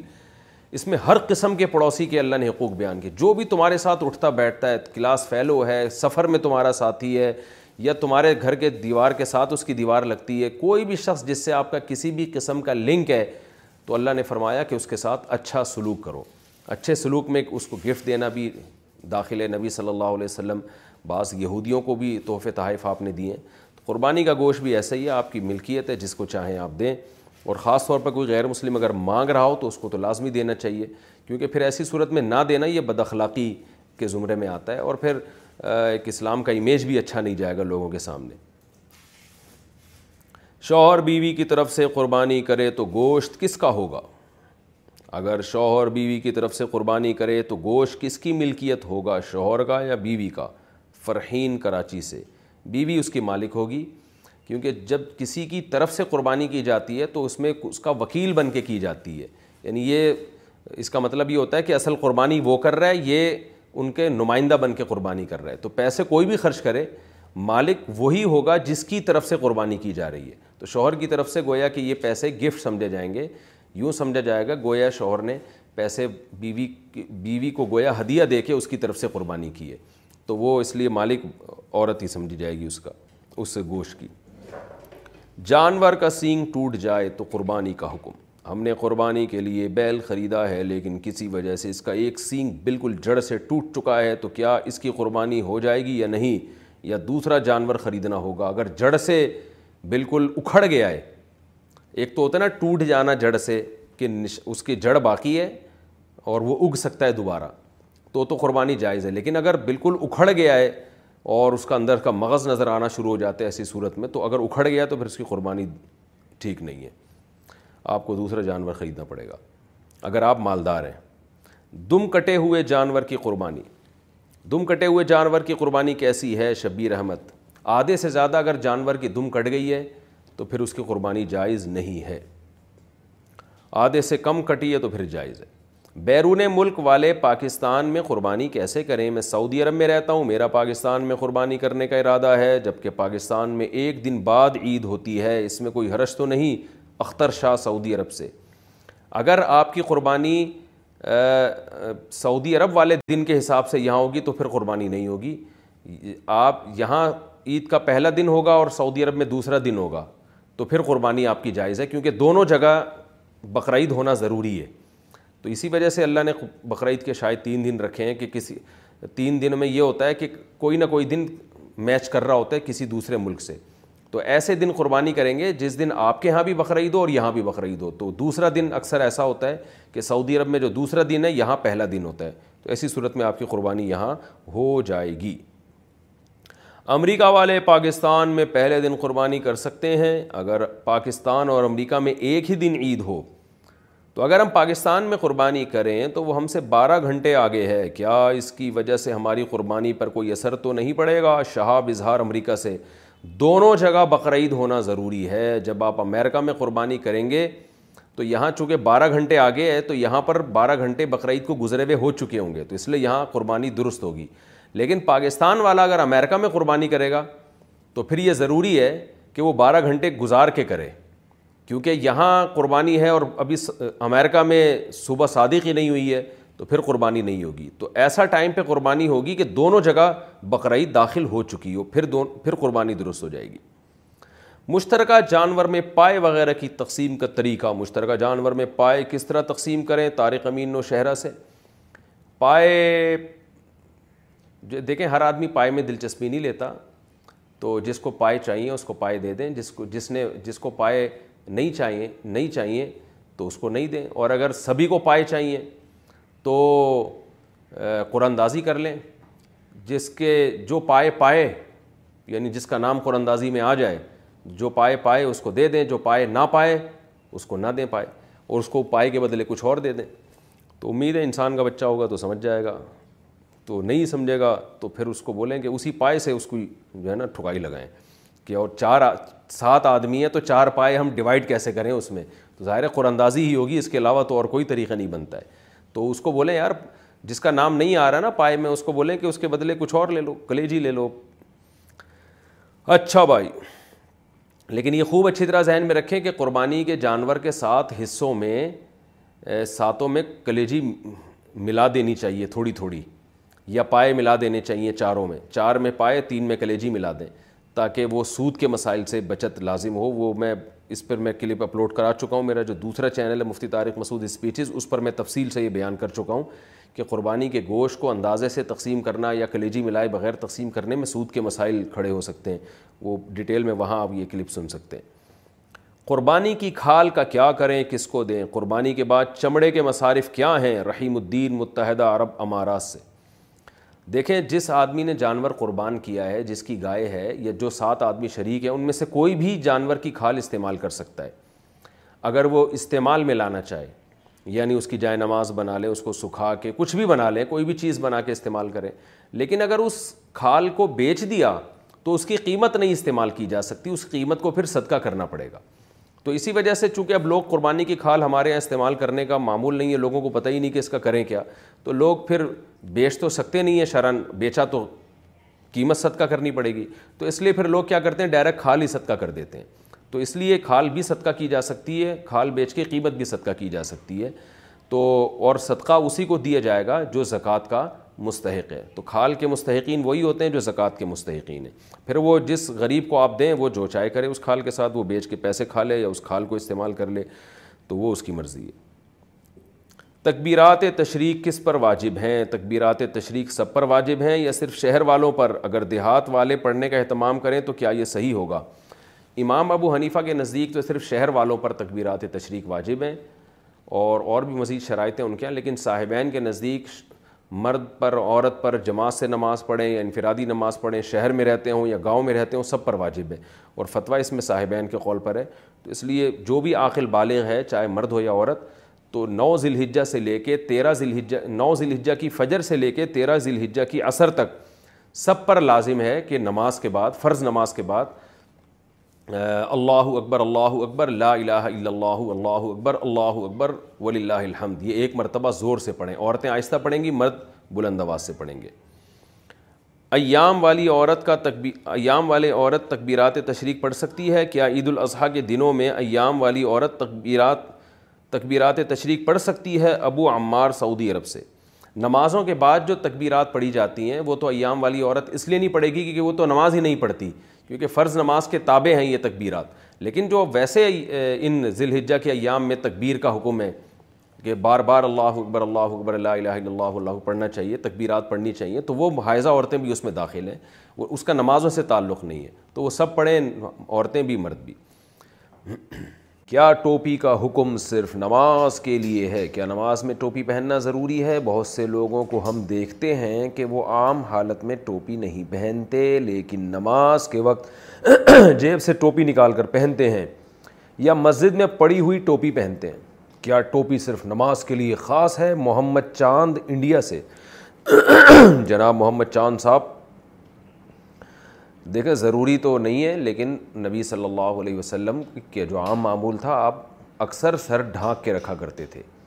تو اسلامی کلچر شروع سے یہی رہا ہے کہ مرد ہمیشہ سر ڈھانک کے رکھتے ہیں جب گھر سے باہر نکلتے ہیں ہاں اگر بالکل ایک نارمل اس میں بیٹھے ہوئے ہیں یا جیسے انسان بعض دفعہ ایسی حالت میں بیٹھتا ہے نا کہ وہ ذرا ایزی ہو کے بیٹھتا ہے تو پھر نہ پہنے تو عام حالات میں سنت یہی ہے کہ مسلمان کا سر ہر وقت ڈھکا ہونا چاہیے لیکن یہ کوئی فرض واجب حکم نہیں ہے وہ لازمی حکم نہیں ہے اور نماز میں زیادہ تاکید ہے نماز میں سر کیونکہ سر ڈھانپنا آداب میں سے ہے تو نماز میں جتنے آداب کا خیال کریں گے اتنا اچھا ہے باقی یہ کہ مسجد میں جو ٹوپیاں پڑی ہوتی ہیں وہ پہننا یہ تو بالکل غلط ہے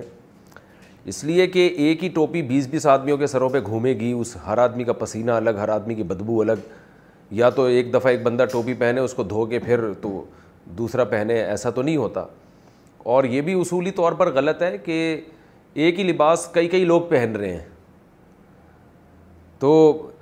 لوگ کہتے ہیں نا کہ ٹوپی چونکہ بہت سے لوگوں کے جیب میں ٹوپی ہوتی نہیں ہے تو وہ بےچارے کیا کریں گے مسجد میں آنے کے بعد تو وہ بغیر ٹوپی کی نماز پڑھ لیں کسی اور کی ٹوپی پہننے سے بہتر ہے آدمی بغیر ٹوپی کی نماز پہن لے وقتی طور پر کسی سے لے لینا ٹوپی وہ ایک الگ چیز ہے لیکن بیس بیس لوگوں کے سروں پہ ہر آدمی کی جومیں مختلف ہوتی ہیں ہر آدمی کی بدبو الگ ہوتی ہے پتہ نہیں کیا کیا کھوپڑیوں میں یہ تو اسلام کا جو مزاج ہے نفاست کا اس کے بالکل خلاف ہے اس کے بالکل اگینسٹ ہے تو اس لیے یہ کام بہرحال نہیں کرنا چاہیے مسجدوں میں ٹوپیوں کا انتظام بھی نہیں ہونا چاہیے لباس ہے آپ کا ہر آدمی کا لباس اس کے اپنے پاس ہوتا ہے اب یہ تو نہیں ہے نا کہ آپ کہیں شادی میں جا رہے ہیں اور جناب چلو ایک دوست سے پینٹ ادھار لے لی سمجھ میں آتا ہے لیکن ایک ہی پینٹ بیس بیس آدمی اگر پہن رہے ہوں یعنی ایک مشترکہ پینٹ رکھی ہوئی ہے محلے میں جس کو شادی میں جانا ہے وہ وہ پینٹ پہن کے جائے گا تو ایک ہی پینٹ بیس بیس لوگوں میں تھوڑی گھومے گی اسی طرح ایک ہی کرتا بیس بیس لوگ تھوڑی پہنتے ہیں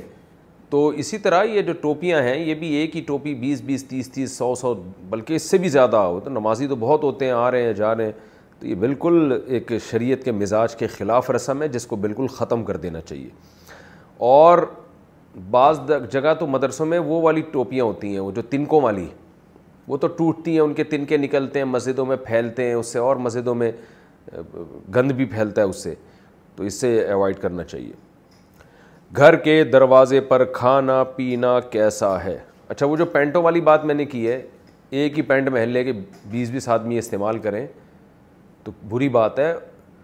اور اگر کر بھی رہے ہیں تو ہر دفعہ دھویا جائے گا نا ایک آدمی نے پینٹ استعمال کی تو دوسرا جب وہ استعمال کرے گا تو اس کو دھو کے پہنے گا تو بھی چلو بات سمجھ میں آتی ہے تو یہاں تو ٹوپیاں جو ہیں وہ بغیر دھوئے پہنی جا رہی ہیں یعنی سینکڑوں لوگ ایک ٹوپی کو استعمال کر رہے ہیں اور بغیر دھوئے گھر کے دروازے پر کھانا پینا کیسا ہے کیا دروازے پر بیٹھ کر کچھ کھا پی سکتے ہیں معین حسین انڈیا سے کھانے پر گورنمنٹ کی طرف سے بھی کوئی پابندی نہیں اللہ کی طرف سے بھی نہیں کہیں بھی بیٹھ کے کچھ بھی کھایا جا سکتا ہے لیکن گھر کے دروازے پر جب آپ بیٹھ کے کھائیں گے تو جو چلتے پھرتے لوگ ہیں ان کی ندیدی نظریں آپ کے کھانے پر پڑیں گی ان میں بھوکے بھی ہوتے ہیں وہ دیکھیں گے یار یہ خربوزے کھا رہا ہے اور ہمیں دے نہیں رہا تو کچھ ایسے بھی لوگ ہوتے ہیں جو لالچ کی نظریں دیکھیں گے کچھ بیچارے غریب بھی ہیں تو یہ اچھا عمل لگ غیر اخلاقی سی حرکت لگتی ہے تو اس لیے اس میں مناسب نہیں ہے باقی جائز ہے کہیں بھی بیٹھ کے کچھ بھی کھایا جا سکتا ہے کیا شوال قادہ میں عمرہ کرنے سے حج لازم ہو جاتا ہے کیا شوال یا قادہ میں عمرہ کرنے سے حج لازم ہو جاتا ہے جبکہ گورنمنٹ کی طرف سے اس کی اجازت بھی نہ ہو عبید عبید عباسی یا عبید عباسی نہیں لازم نہیں ہوتا اگر گورنمنٹ کی طرف سے اجازت نہیں ہے رکاوٹ ہے تو حج لازم نہیں ہے آپ کسی پر بھی لازم نہیں ہے کیا گھر کے ایک فرد کی قربانی سب کی طرف سے کافی ہے یہ تو قربانی کے ذمن میں یہ مسئلہ بیان کر چکا ہوں قربانی کے مسائل میں اب تو قربانی گزر گئی شوہر کے کہنے پر آئی بروز بنوا سکتے ہیں کیا شوہر کے کہنے پر بیوی کے لیے آئی بروز بنوانا جائز ہے بنت طالب کراچی سے جائز نہیں ہے رسول اللہ صلی اللہ علیہ وسلم نے لانت فرمائی ان عورتوں پر جو اس طرح بال اپنے نوچتی ہیں یہ آئی بروز کے بال تو البتہ کسی خاتون کے بال بہت ہی بھیانک حد تک بڑے ہوئے ہوں جو جتنا جیسے عام طور پر ہوتے ہی نہیں ہیں کسی کے یعنی یہ دیکھیں ایک تو نارمل کسی کی آئی بروز گہری ہوتی ہیں کسی کی ہلکی ہوتی ہیں وہ تو نارمل ہے اس کو تو جو جس کی گہری ہیں اس کو نوچ کے باریک کرنا حرام ہے لیکن اگر کسی کی حد سے زیادہ بڑی ہوئی ہیں بالکل بے دیکھنے میں بہت ہی زیادہ جیسے عام طور پر ہوتے نہیں ہیں تو پھر ان کو اتنا بال لے لینا جس سے وہ نارمل کنڈیشن میں آ جائیں جتنی نارمل عورتوں کی ہوتی ہے آئی بروز تو اس کی گنجائش ہے لیکن یہ کہ اس میں حسن پیدا کرنے کے لیے اس کو باریک بنانا یہ بہر الحرام ہے حرام سے بچنے کے لیے کورٹ میرج کرنا میں اور ایک لڑکی پچھلے سے چھ سال سے ریلیشن شپ میں ہیں ہم دونوں کی فیملی کو اس کا علم ہے اور بظاہر انہیں اس سے کوئی مسئلہ نہیں ہے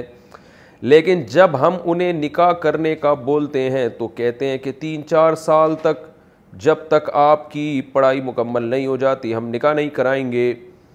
تو کیا اس صورت میں ہم گناہ سے بچنے کے لیے کورٹ میرج کر سکتے ہیں اور جب تک ہماری فیملی نکاح پر راضی نہیں ہو جاتی ہم ان سے چھپا کر رکھیں گے تو کیا یہ جائز ہوگا محمد عرفان وہی پکڑا گیا وہی نام آ گیا محمد عرفان کا بس میں لوکیشن نہیں بتا رہا محمد عرفان کہاں سے بات کر رہے ہیں اچھا بھائی میں نہیں تو پکڑے جائیں گے محمد عرفان تو دنیا میں بہت ہے آپ کو بھی تو نام نہیں لکھنا چاہیے تھا نا چلیں خیر اب آ گیا کوئی مسئلہ نہیں ہے تو دیکھیں محمد عرفان بھائی مسئلہ یہ ہے کہ چھ سال سے کسی لڑکی سے ریلیشن شپ بنا کے رکھنا حرام ناجائز عمل ہے آپ ایک گناہ کر رہے ہو یہ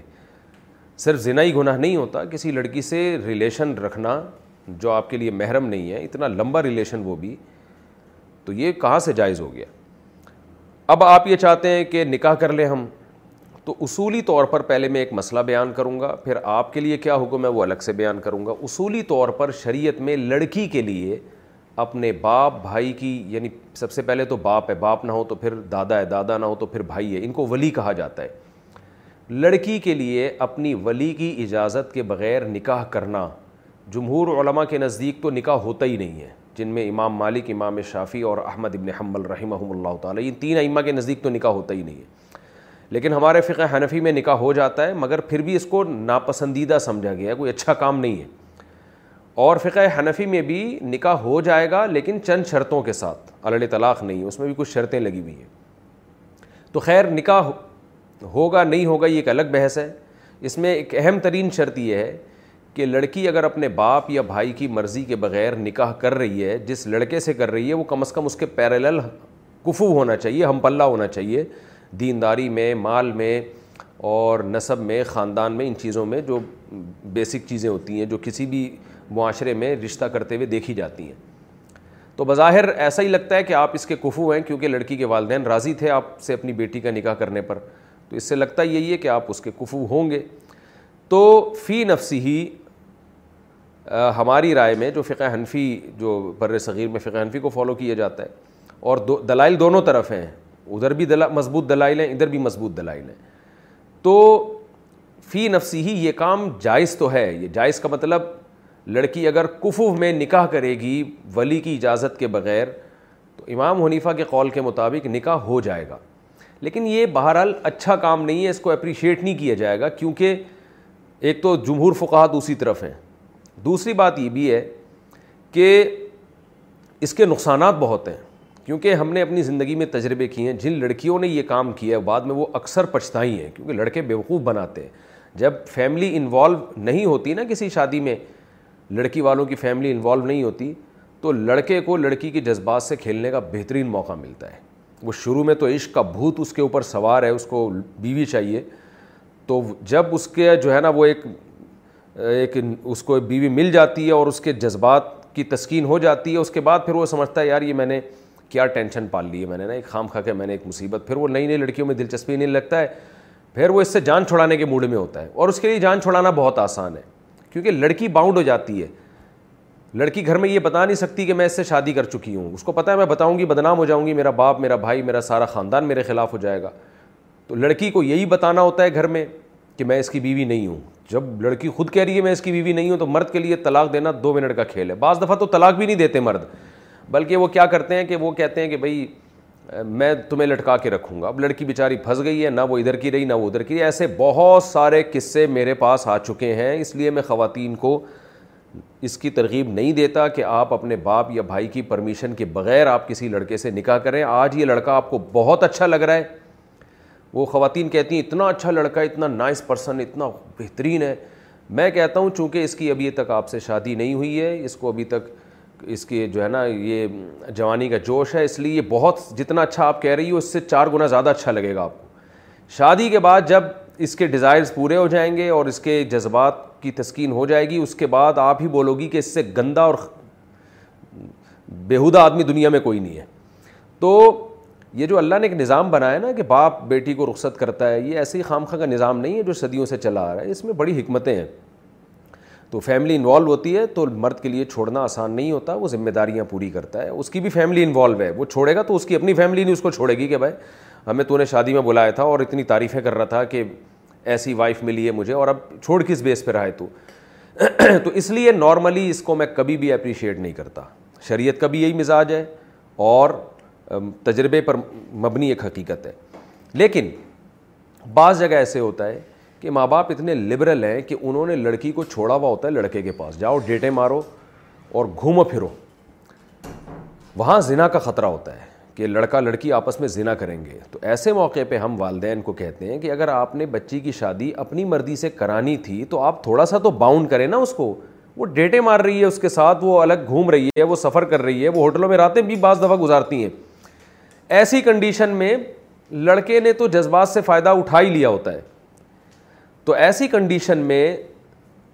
بڑی برائی سے بچنے کے لیے چھوٹی برائی کو برداشت کیا جاتا ہے تو ایسی کنڈیشن میں ہم یہی مشورہ دیتے ہیں کہ بھائی اس سے تو بہتر ہے آپ کورٹ میرج کر لیں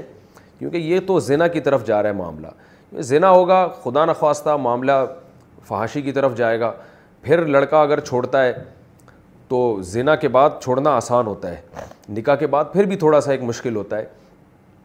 تو پھر یہ لڑکی کس کہیں اور جاتے ہوئے بھی کتراتی ہے کسی اور سے شادی کرے گی اس کے ساتھ بھی ایک قسم کا دھوکہ ہوگا وہ اس کنواری سمجھ کے نکاح کر رہا ہوتا ہے اور اس کے پتہ نہیں کتنے لڑکوں سے تعلقات نکاح کے بہانے ہو چکے ہوتے ہیں تو یہ معاشرے میں بڑی بےودگی پھیل رہی ہے تو ایسی کنڈیشن میں جہاں زنا کا شدید خطرہ ہو وہاں کورٹ میرج کر لینا یہ شادی نہ کرنے سے بہرحال بہتر ہے تو اس لیے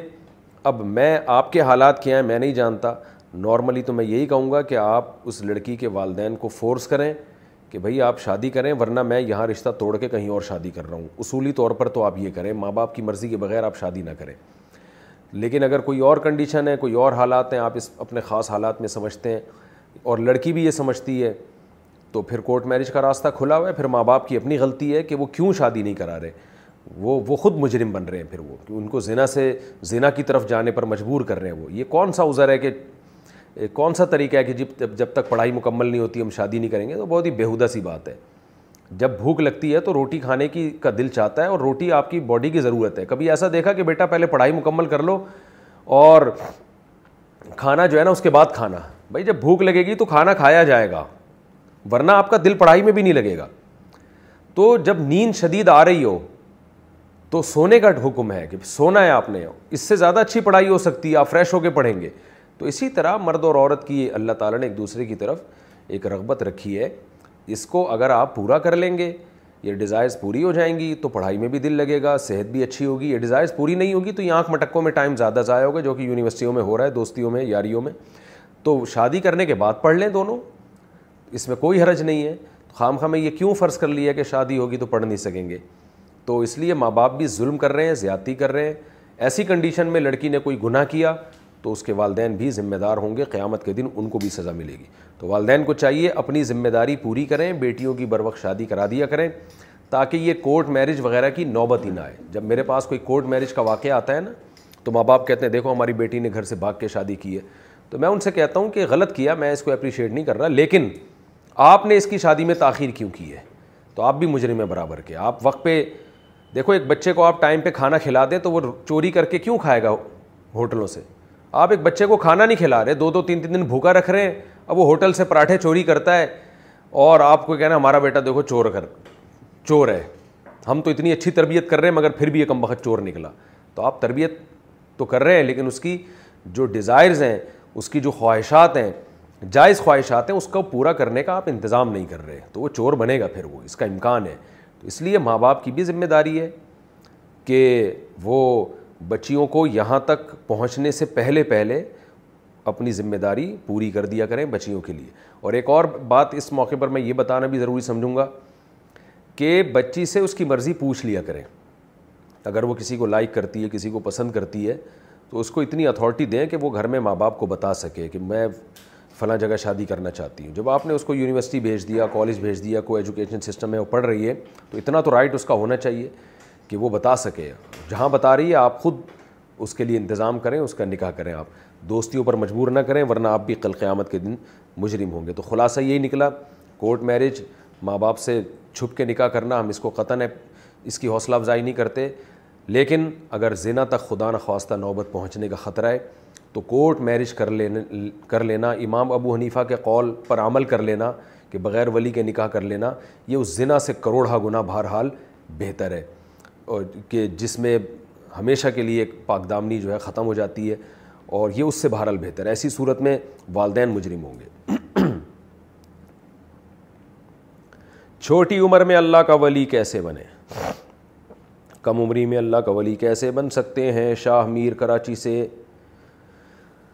حضرت اسماعیل علیہ السلام سات سال میں اللہ کے ولی تھے سات آٹھ سال کی عمر تھی کیسے ولی تھے کہ ابراہیم علیہ السلام نے ان سے کہا کہ انی اراف منامی انی اذبحو کا فن غر مادہ ترا میں دیکھتا ہوں کہ آپ کو ذبح کر رہا ہوں تو آپ بتائیں آپ کی کیا رائے ہے تو حضرت اسماعیل نے کیا فرمایا یا ابطف المات عمر اے میرے والد اللہ نے آپ کو جو حکم دیا آپ کر گزریں تو علماء کہتے ہیں کہ جو سات سال کی عمر ہے نا یہ اس میں انسان سمجھدار ہو جاتا ہے اگرچہ اس وقت گناہ کا گناہ تو نہیں ہوتا لیکن نیکیوں کا ثواب شروع ہو جاتا ہے کیونکہ اس کو کہتے ہیں سبی ممیز ایسا بچہ جو جس میں حق اور باطل کو سمجھنے کی صلاحیت پیدا ہونا شروع ہو جاتی ہے تو اس عمر میں انسان اگر گناہوں سے بچے جھوٹ سے بچے والدین کو ستانے سے بچے اور نماز کی پابندی شروع کر دے تو اللہ کا ولی بن جائے گا وہی طریقہ ہے جس سے بڑا بڑی عمر کا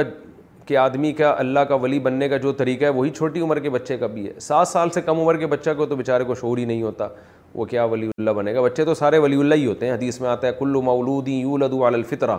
ہر بچہ اسلام پر پیدا ہوتا ہے یعنی کامل اسلام پر تو ہر بچہ ولی اللہ ہی ہوتا ہے پھر ماں باپ اس کو بگاڑ دیتے ہیں کسی کے والدین اس کو ہندو بنا دیتے ہیں کسی کے والدین اس کو عیسائی بنا دیتے ہیں ورنہ ہر بچہ اللہ کا ولی اور صحیح مذہب پہ پیدا ہوتا ہے وہ نیچر پہ ہوتا ہے انوائرمنٹ ماحول اس کو خراب کرتا ہے تو سات سال کی عمر سے بچہ اگر دین پہ چلنا شروع کر دے تو اللہ کا ولی ہے وہی اس کے بھی وہی اصول ہیں جو بڑوں کے ہیں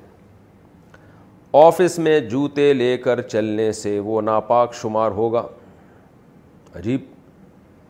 ہمارے دف ہماری دفتر ٹائمنگ آٹھ سے پانچ ہے میں دن میں دفتر میں ہی نماز پڑھتا ہوں اکثر مغرب بھی یہیں پڑھنی پڑ جاتی ہے آفس کے قریب کوئی مسجد نہیں ہے ہم آفس میں اپنی ہی جگہ پر جائے نماز بچھا کر نماز پڑھ لیتے ہیں سوال یہ تھا کہ ہم جوتے پہن کر آفس میں گھومتے رہتے ہیں پھر یہی جوتے پہن کر واش روم بھی جاتے ہیں کیا یہ جگہ پاک شمار ہوگی یا ناپاک اور کیا یہی نماز ہو جائے گی یا نہیں عمر صاحب اسلام آباد سے جب آپ جائے نماز بچھا کے نماز پڑھ رہے ہیں تو پھر فرش میں پاک ناپاک کی بحثی لغو ہے تو جائے نماز پہ پڑھ رہے ہیں یہ سوال جب ہوگا جب ڈائریکٹ فرش پہ نماز پڑھ رہے ہو تو فرش پہ نماز اگر آپ نے دیکھا کہ کوئی ظاہری طور پر گندگی نظر نہیں آ رہی آپ کو تو پھر وہاں نماز فرش کو پاک ہی سمجھا جاتا ہے البتہ یہ مروت کے بہر الخلاف ہے احتیاط کے بہر الخلاف ہے کہ اگر گیلے جوتے لے کے واش روم سے گیلے جوتے لے کے لوگ اس فرش پہ چل رہے ہیں تو بہرحال اس بات کا خطرہ موجود ہوتا ہے کہ یہ ناپاک ہو احتیاط کا تقاضا یہ ہے کہ جس فرش پہ واش روم کے جوتے لے کے لوگ چلتے ہیں اور خاص طور پہ گیلے جوتے لے کے اس میں نماز پڑھنے سے اجتناب کیا جائے واش روم کے لیے الگ جوتے رکھ لیں اور یہاں چلنے کے لیے الگ جوتے رکھ لیں الگ سے میری مراد یہ نہیں ہے کہ آفس کے لیے الگ ہوں گھر کے لیے الگ ہوں گاڑی کے لیے الگ ہوں روڈ کے لیے الگ ہوں مطلب یہ کہ واش روم کے لیے کم از کم الگ جوتے ہوں تو پھر یہ فرش پاک ہی سمجھا جائے گا لیکن اگر جائے نماز بچھاتے ہیں تو وہ تو بالکل پا... پھر تو وہ جائے نماز پاک ہے تو نماز بہرحال ہو جائے گی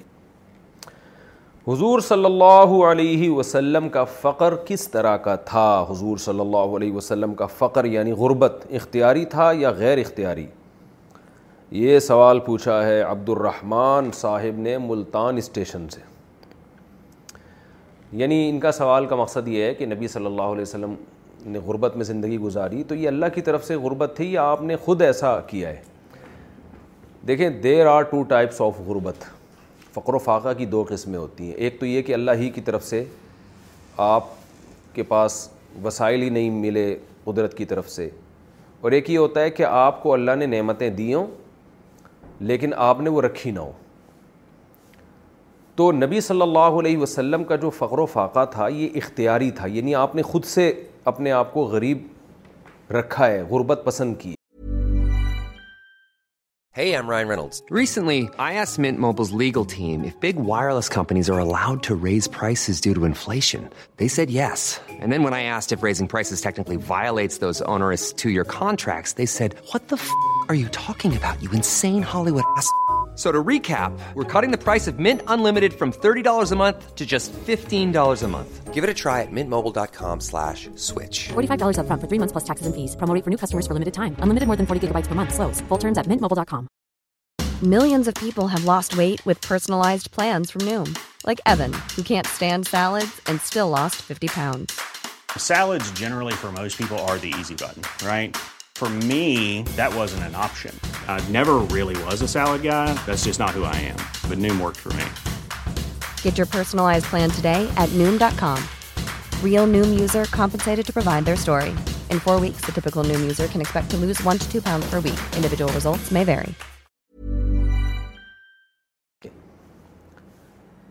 واقعہ ہے کہ نبی صلی اللہ علیہ وسلم نے فرمایا کہ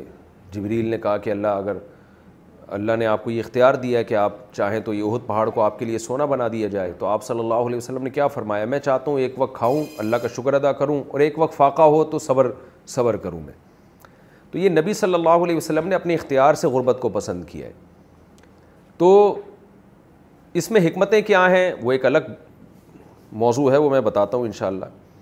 دیکھیں یہاں دو چیزوں میں لوگ فرق نہیں کرتے ایک طرف شریعت کا حکم یہ ہے کہ اللہ نے جب آپ کو نعمتیں دی ہوں تو آپ اس ان نعمتوں کو استعمال کریں دو حدیثیں ہیں جن میں لوگ گڑبڑ کر دیتے ہیں حدیث میں آتا ہے ایک صحابی رسول اللہ صلی اللہ علیہ وسلم کے پاس آئے ان کا حلیہ خراب تھا کپڑوں پہ پیون زدہ کپڑے اور بال بھی بکھرے ہوئے تو آپ صلی اللہ علیہ وسلم نے فرمایا کہ اللہ نے تم اتنا مال نہیں دیا کہ تم اپنے حلیہ کو ٹھیک کر لو فرمایا ہاں میں مالدار آدمی ہوں تو آپ نے فرمایا ان اللہ ان یرا اثر نعمتی ہی علا ابدی ہی اللہ یہ چاہتے ہیں کہ جب اللہ نے کسی بندے کو نعمتیں دی ہوں تو وہ نعمتیں اس پہ نظر آنی چاہیے اس حدیث سے ہمیں کیا پتہ چلتا ہے اگر اللہ نے آپ کو پیسہ دیا ہے تو وہ پیسہ جھلکنا چاہیے آپ کی گاڑی سے آپ کے گھر سے آپ کے لباس سے آپ کے لائف اسٹائل سے پیسہ ہو اور آپ استعمال نہ کریں تو یہ کنجوسی کہلاتی ہے تو یہ شریعت میں پسندیدہ نہیں ہے تو اس حدیث پر اشکال ہوگا کہ جب نبی کو اللہ نے پیسہ دیا تو پھر آپ نے غربت کیوں اختیار کی تو دیکھیں پیسہ اگر ہو اور آپ نے رکھا ہوا ہے پیسہ پھر اس کو استعمال نہ کرنا یہ تو عیب ہے لیکن اگر آپ کو پیسہ دیا اور آپ نے سارا خرچ کر دیا صدقہ خیرات کر دیا اور بچا ہی نہیں آپ کے پاس پیسہ تو یہ شریعت میں ناپسندیدہ نہیں بلکہ یہ تو توکل کا بہت بڑا درجہ ہے تو ہمارے نبی صلی اللہ علیہ وسلم کی غربت دو طرح سے اختیاری تھی ایک تو یہ کہ آپ کو آپشن دیا گیا کہ آپ مالدار بننا چاہتے ہیں یا غریب تو آپ نے غربت کو ترجیح دی دوسرا یہ کہ جب بھی آپ کے پاس دولت آئی ہے مال غنیمت کی صورت میں یا ہدیے کی صورت میں کسی بھی طرح سے جب دولت آئی ہے تو آپ صلی اللہ علیہ وسلم کے پاس صبح صبح اگر دولت آئی پیسہ آیا تو شام ہونے سے پہلے آپ نے سارا صدقہ کر دیا شام کو آیا تو صبح ہونے سے پہلے آپ نے سارا صدقہ کر دیا اور دوبارہ اسی فاقوں پر آ گئے تو اس لیے علماء نے اس سے ایک نتیجہ اخذ کیا ہے کہ یا تو آپ دولت رکھ کے استعمال کریں یعنی تین حالتوں میں سے ایک حالت آپ کو اختیار کرنی پڑے گی یا تو آپ دولت جب اللہ دے رہا ہے تو رکھیں اس کو استعمال کریں جیسے حضرت سلیمان علیہ السلام نے کی جیسے حضرت عثمان غنی نے کی جیسے مغیر ابن شعبہ رضی اللہ عنہ نے کی جیسے حضرت حسن نے کی حضرت معاویہ آپ کو بہت ہدایہ دیا کرتے تھے اور آپ ان کو استعمال بھی کرتے تھے حضرت حسن رضی اللہ تعالیٰ عنہ بیت المال سے آپ کا بڑا اچھا وظیفہ حضرت معاویہ رضی اللہ تعالیٰ عنہ نے باندھ دیا تو حضرت حسن اس کو استعمال کرتے تھے ایک ایک بڑی شان و شوکت والی حضرت حسن کی زندگی تھی تو اور یہ بہت سے پیغمبروں میں ہے اور بہت سے صحابہ میں یہ آپ کو یہ ملے گا حضرت عثمان غنی کا جیسے حساب تھا تو ایک کنڈیشن تو یہ جو عام طور پہ لوگوں کی ہوتی ہے کہ اللہ جب پیسہ دیتا ہے تو نظر بھی آتا ہے دوسری کنڈیشن یہ ہوتی ہے کہ اللہ پیسہ دے مگر آپ کا دل اتنا بڑا ہو کہ آپ ایک روپیہ اپنے پاس نہ چھوڑے سارا صدقہ کر دیں بعض پیغمبروں کا طرز زندگی یہ تھا جیسے حضرت ہمارے نبی صلی اللہ علیہ وسلم کا تھا جیسے حضرت ابو ذر غفاری رضی اللہ تعالیٰ عنہ کا تھا کہ آیا رکھا نہیں سارا صدقہ کر دیا جیسے حضرت عمر بن خطاب رضی اللہ تعالیٰ عنہ کا تھا کہ ان لوگوں کے پاس اگر پیسے آتے بھی تھے تو یہ رکھتے نہیں تھے بلکہ صدقہ کر دیا کرتے تھے تیسری کنڈیشن یہ ہے کہ آپ کے پاس پیسہ آیا اور آپ نے رکھا مگر رہے غریبوں کی طرح آپ یہ ناجائز ہے یعنی پیسہ ہے یا تو اتنا بڑا دل بھی نہیں ہے کہ آپ سارا صدقہ کر دیں یا کسی حکمت سے صدقہ کر نہیں رہے آپ لیکن کیا کر رہے ہیں کہ رکھا ہوا بھی اور استعمال نہیں کر رہے یہ کنجوسی ہے یہ ذخیرہ اندوزی ہے اس کو شریعت نے بالکل بھی پسند نہیں کیا تو بہت سے لوگ ہمارے معاشرے میں اس طرح بھی ہوتے ہیں تو نبی کا تو سب سے اعلیٰ درجہ ہے آیا صبح جب آیا تو شام کا آپ نے انتظار نہیں کیا سارا صدقہ کر دیا یہ جو توکل کا درجہ ہے یہ ہر ایک کے لیے جائز نہیں ہے کیونکہ نارملی ایک عام آدمی کے لیے اس کی اجازت نہیں ہے کیونکہ وہ جب شام کو فاقہ پڑے گا تو وہ اسلام کو برا بلا کہے گا اللہ کو معاذ اللہ کہے گا کہ میں نے تو اللہ کی خاطر سارا صدقہ کر دیا تھا اور دیکھو اللہ نے اب مجھے فاقوں میں ڈال دیا تو ایک نارمل جو حکم ایک عام آدمی کے لیے وہ یہی ہے کہ اتنا صدقہ کرو جتنا ایفورڈ کر سکتے ہو کل شام کو اگر فاقہ پڑ جاتا ہے تو اللہ کے بارے میں شکایتیں نہ آئیں بلکہ آپ کا اتنا اللہ پہ اعتماد اور توقل ہو کہ آپ اس کو ایفورڈ کر سکیں پھر صرف آپ میں نہیں آپ کے بیوی بچوں میں بھی ہو آپ نے کہا بھائی میں تو فاقے میں بھی گزارا کر لوں گا کوئی مسئلہ نہیں ہے جتنی میرے پاس دولت ہے آج سے ساری میں نے فلاں ٹرس کو دے دی اور فلاں غریبوں کو بانٹ دی تو آپ اکیلے تو نہیں آپ کے ساتھ تو بھی بچوں کی لائن بھی ہے اگر آپ میرے بیانات سنتے ہیں تو پھر ایسے موقع پر ان کو توکل کی بھینٹ کیوں چڑھا رہے ہو بھائی ان کا تو آپ کو نان نفقہ پورا کرنا پڑے گا یہی وجہ ہے ہمارے نبی صلی اللہ علیہ وسلم ایک سال کا نان نفقہ گھر میں ڈال دیا کرتے تھے پھر سارا صدقہ کرتے لیکن آپ کی ازواج میں اتنا توقل تھا کہ وہ ایک سال کا نان نفقہ جب گھر میں آتا تو وہ ایک سال تک رکھتی نہیں تھی وہ بھی صبح آتا تو شام تک صدقہ کر دیا کرتی تھی حضرت زینب رضی اللہ تعالیٰ عنہ کی ثقافت تو مشہور ہے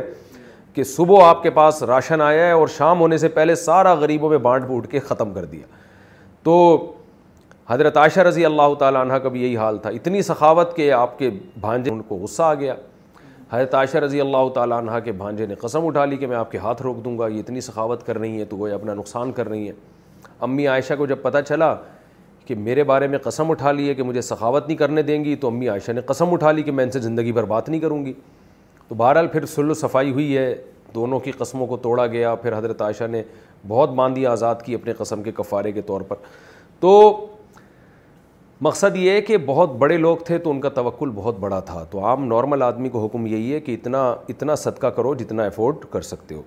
تو نبی صلی اللہ علیہ وسلم کی یہ شان تھی کہ آپ نے غربت کو اختیار کیا ہے اس میں حکمتیں کیا تھیں بہت ساری حکمتیں تھیں اگر میں ان حکمتوں کی طرف جاؤں گا تو یہ کلپ بہت لمبا ہو جائے گا یہ میرے بیانات میں میں اس کو بیان کرتا رہتا ہوں کہ آپ صلی اللہ علیہ وسلم نے حضرت سلیمان علیہ السلام کی طرح مال و دولت کو اختیار کیوں نہیں کیا حضرت سلمان نے تو اللہ سے دولت مانگی تھی باقاعدہ تو ہمارے نبی نے یہ کیوں نہیں کیا اس میں بہت ساری حکمتیں ایک سرسری جو ایک موٹی سی حکمت ہے وہ یہ کہ آپ چونکہ آخری نبی ہیں تو آپ کوئی ایسا کام نہیں کرنا چاہتے تھے جس سے کل کوئی انگلی اٹھا سکے کہ معاذ اللہ آپ کا دعوی نبوت سے مقصد دنیا پرستی تھی معاذ اللہ تو اس لیے آپ نے ایسی دنیا کی نفی کی ہے کہ آج کوئی غیر مسلم بھی آپ پر انگلی نہیں اٹھا سکتا کہ یہ سب کچھ آپ نے معاذ اللہ نقل کفر پیسے کے لیے کیا تھا تو آپ کے پاس پیسہ آیا بھی تو آپ نے رکھا ہی نہیں تاکہ چونکہ آخری نبی ہے نا حضرت سلمان علیہ السلام تو آخری نہیں تھے کوئی ان پر ایمان نہ لائے تو نیا نبی آئے گا تو اور ساری دنیا کے کے لیے آپ کو پیغمبر بھی نہیں بنایا گیا ہمارے نبی چونکہ آخری نبی ہیں ساری دنیا کے سارے انسانوں کے لیے تو آپ کی شخصیت کو ہر لحاظ سے اعلیٰ اور اکمل بنایا گیا ہے اور ایسا بنایا گیا کہ کوئی بھی آپ پر انگلی نہ اٹھا سکے کہ بھئی یہ جو ہے معاذ اللہ انہوں نے دنیا کے لیے یہ سب کچھ کیا ہے تو اب کوئی غیر مسلم آپ پر انگلی نہیں اٹھا سکتا آپ کا جو طرز حیات تھا طرز زندگی تھا وہ اتنا یعنی غربت والا تھا کہ چالیس چالیس دن گھر میں چولہا نہیں جل رہا ہے کھجور کی چھال پہ آپ سو رہے ہیں اسی میں آپ نے زندگی گزار دی تو آج کوئی آپ پر انگلی نہیں اٹھا سکتا ورنہ شریعت میں بذات خود یہ جائز ہے کہ آپ دولت رکھے اس کو استعمال کریں صدقہ بھی کریں خود بھی کھائیں وہ اماں بنعمت ربی کا فحدث رب کی نعمتوں کو بیان کریں تو بیان کبھی قول سے ہوتا ہے کبھی عمل سے عمل سے بیان یہ ہے کہ دولت ہے تو وہ نظر آئے اللہ تعالیٰ ہمیں اپنے حبیب صلی اللہ علیہ وسلم سے اور محبت نصیب فرمائے اور اس میں ایک حکمت یہ بھی تھی کہ غریبوں کو بھی تسلی دولت مند کو تو تسلی پیسے سے ہوتی ہے اب کوئی اس امت میں غریب ہوگا تو اسے تسلی ہوگی کہ بھائی اللہ کے سب سے جو لاڈلے پیغمبر تھے سب سے جو زیادہ محبوب پیغمبر تھے وہ غریب تھے تو ہم اگر غریب ہو گئے تو کیا ہو گیا تو یہ بھی ایک اس میں بہت ایک ہمارے لیے سبق ہے جاب میں ٹرانسفر ہوتا رہے تو نماز قصر پڑیں گے میں پولیس آفیسر ہوں ہماری پوسٹنگ ٹرانسفر ہوتی رہتی ہے آج کل میری پوسٹنگ بہاول نگر میں ہے جب کہ میں ملتان کا رہنے والا ہوں جو یہاں سے تقریباً دو سو کلو میٹر دور ہے میں یہاں ایک ہفتے میں زیادہ سے زیادہ تین یا چار دن رہتا ہوں جہاں بھی پوسٹنگ ہو وہاں یہی صورت حال ہوتی ہے کہ ہفتے میں دو تین دن گھر چلے جاتے ہیں تو کیا یہاں یعنی دو تین دن بعد گھر چلے جاتے ہیں تو کیا یہاں پر ہم قصر پڑھیں گے یا مکمل پڑھیں گے آپ قصر پڑھیں گے آپ کا گھر ملتان اسٹیشن پہ تو بھائی ملتان سے جب بھی ملتان شہر سے آپ باہر نکلیں گے اٹھتر کلو میٹر دور جانے کی نیت سے تو شہر سے باہر نکلتے ہی آپ مسافر بن جائیں گے چاہے ساری زندگی اسی طرح ہی ٹرانسفر ہی ہوتا رہے آپ کا جب تک کسی شہر میں آپ پندرہ دن ٹھہرنے کی نیت نہیں کر لیتے اس وقت تک آپ قصر نماز ہی پڑھتے رہیں گے پندرہ دن ٹھہرنا نہیں ٹھہرنے کی نیت اگر آپ پندرہ دن کسی ٹھہر شہر میں ٹھہر گئے لیکن آپ کنفیوز تھے کہ پتہ نہیں کتنے دن ٹھہروں گا تو بھی آپ قصر ہی پڑھتے رہیں گے آپ جس دن آپ نے نیت کی کہ آج کے بعد میں یہاں پندرہ دن ٹھہروں گا تو اس دن سے آپ پوری نماز پڑھیں گے لیکن اگر کنفیوژن میں ایک مہینہ بھی گزر جائے تو آپ نے قصر ہی پڑھنی ہے دو رکتیں والی نماز ہی پڑھنی ہے ہاں جب آپ اپنے شہر میں داخل ہوں گے تو بے شک ایک سیکنڈ کے لیے بھی داخل ہوں آپ پوری نماز پڑھیں گے انسان اپنے شہر میں ایک دن کے لیے بھی آئے مسافر نہیں ہوتا اور اپنے شہر سے باہر کسی اور شہر میں جب جائے گا اٹھتر کلومیٹر دور جانے کی نیت سے تو شہر سے باہر نکلتے ہی مسافر بن جائے گا اور جب تک کسی شہر میں جس دن وہ نیت کرے گا کہ میں آج کے بعد سے پندرہ دن ٹھہروں گا تو اس دن تو پوری پڑے گا اور جب تک ایسی نیت نہیں ہوگی تو قصر ہی پڑتا رہے گا بیٹے کو تولنے کی منت ماننا میرا بیٹا بیمار ہوا تھا تو میری ساس نے منت مانی تھی کہ اگر یہ صحیح ہو گیا تو میں اس کو تول کر آؤں گی جہاں تک میرا ماننا ہے تو یہ تولنا وغیرہ بدعت عمل ہے اس صورت میں مجھے کیا کرنا چاہیے زبیر راجستھان سے یہ تولنا کیا ہوتا ہے فسٹ ٹائم سن رہا ہوں بیٹے کو تول کے کیا مطلب بہرحال یہ نظر جو ہے نا عبادت کی منعقد ہوتی ہے یہ تولنا کوئی عبادت نہیں ہے اس کی نظر منعقد نہیں ہوگی تو باقی مجھے نہیں صحیح پتہ یہ تولنا کی منت کیا ہوتی ہے سحری میں انڈا یا مچھلی کھانا کیا مکرو ہے کیا سحری میں انڈا اور مچھلی کھا سکتے ہیں کچھ لوگ کہتے ہیں کہ یہ مکرو ہے محمد راشد انڈیا سے کوئی مکرو نہیں ہے انڈے بھی کھائیں مچھلی بھی کھائیں پھوڑیں آپ کھانے کے بجائے جائز ہے بالکل بہت اچھی چیز ہے انڈا بھی فل آف پروٹین ڈاکٹر لوگ کہتے ہیں کہ اتنے سستے میں اتنی سی جگہ پہ اتنے سارے پروٹین انڈے کے علاوہ کسی اور چیز میں جمع نہیں ہوتے یعنی غریب آدمی کے لیے پروٹین سے بھرپور ایک چیز ہے سستے میں تو انڈا نہیں کھائیں گے تو پھر کیا کھائیں گے آپ بتاؤ اور حکیم لوگوں کی بات بھی بتا دوں حکیم لوگ کہتے ہیں کہ انڈا ہمیشہ ہاف بوائل کھانا چاہیے فل بوائل انڈا نہیں کھانا چاہیے زردی کو فل بوائل کرنے سے ہضم میں مسائل ہوتے ہیں تو یہ میں نے تجربہ بھی کر کے دیکھا ہے کہ آپ اگر زردی مکمل بوائل کر لیں گے نا بالکل ہی پک جائے گی تو وہ ہضم کرنا واقعی مشکل ہوتی ہے یہ مشاہدے پر مبنی ایک حقیقت ہے تو ہاف بوائل زردی جب ہوتی ہے تھوڑی سی کچی پکی اس کو ہضم کرنا آسان ہوتا ہے تو یہ ایک رپورٹ ہے جب انڈے کی بات آئی تو ہم نے کہا چلو رپورٹ بھی پیش کر دیں باقی مچھلی تو مچھلی ہے بالوں میں تیل لگانے اور کنگھی کرنے کا مصنون طریقہ داڑھی کے بالوں میں اور سر کے بالوں میں تیل لگانے کا اور کنگھی کرنے کا سنت طریقہ کیا ہے نیز کیا ہر روز کنگھی کرنا غلط بات ہے پرویس گجرات انڈیا سے دیکھیں داڑھی میں اور سر کے بالوں میں تیل لگانے اور کنگھی کرنے کا کوئی مخصوص طریقہ نہیں ہے بس اتنا ہے کہ دائیں طرف پہلے کریں اور بائیں طرف بعد میں حضرت عائشہ رضی اللہ تعالیٰ عنہ فرماتی ہیں کان نبی صلی اللہ علیہ وسلم یحب التیامون فی کل شعین ہر چیز میں دائیں طرف کو آپ ترجیح دیتے تھے حتیٰ کہ قمیص پہننے میں جوتا پہننے میں اور کنگھی کرنے میں بھی تو سیدھے ہاتھ کے بال پہلے بنائیں داڑھی جب کرنی ہو تو سیدھے ہاتھ کی طرف کنگھا پہلے کریں لیفٹ میں اس کے بعد کریں تو یہ بہتر عمل ہے تیل لگانے میں بھی ایسی سیدھی طرف پہلے لگا دیں بائیں طرف بعد میں لگا دیں باقی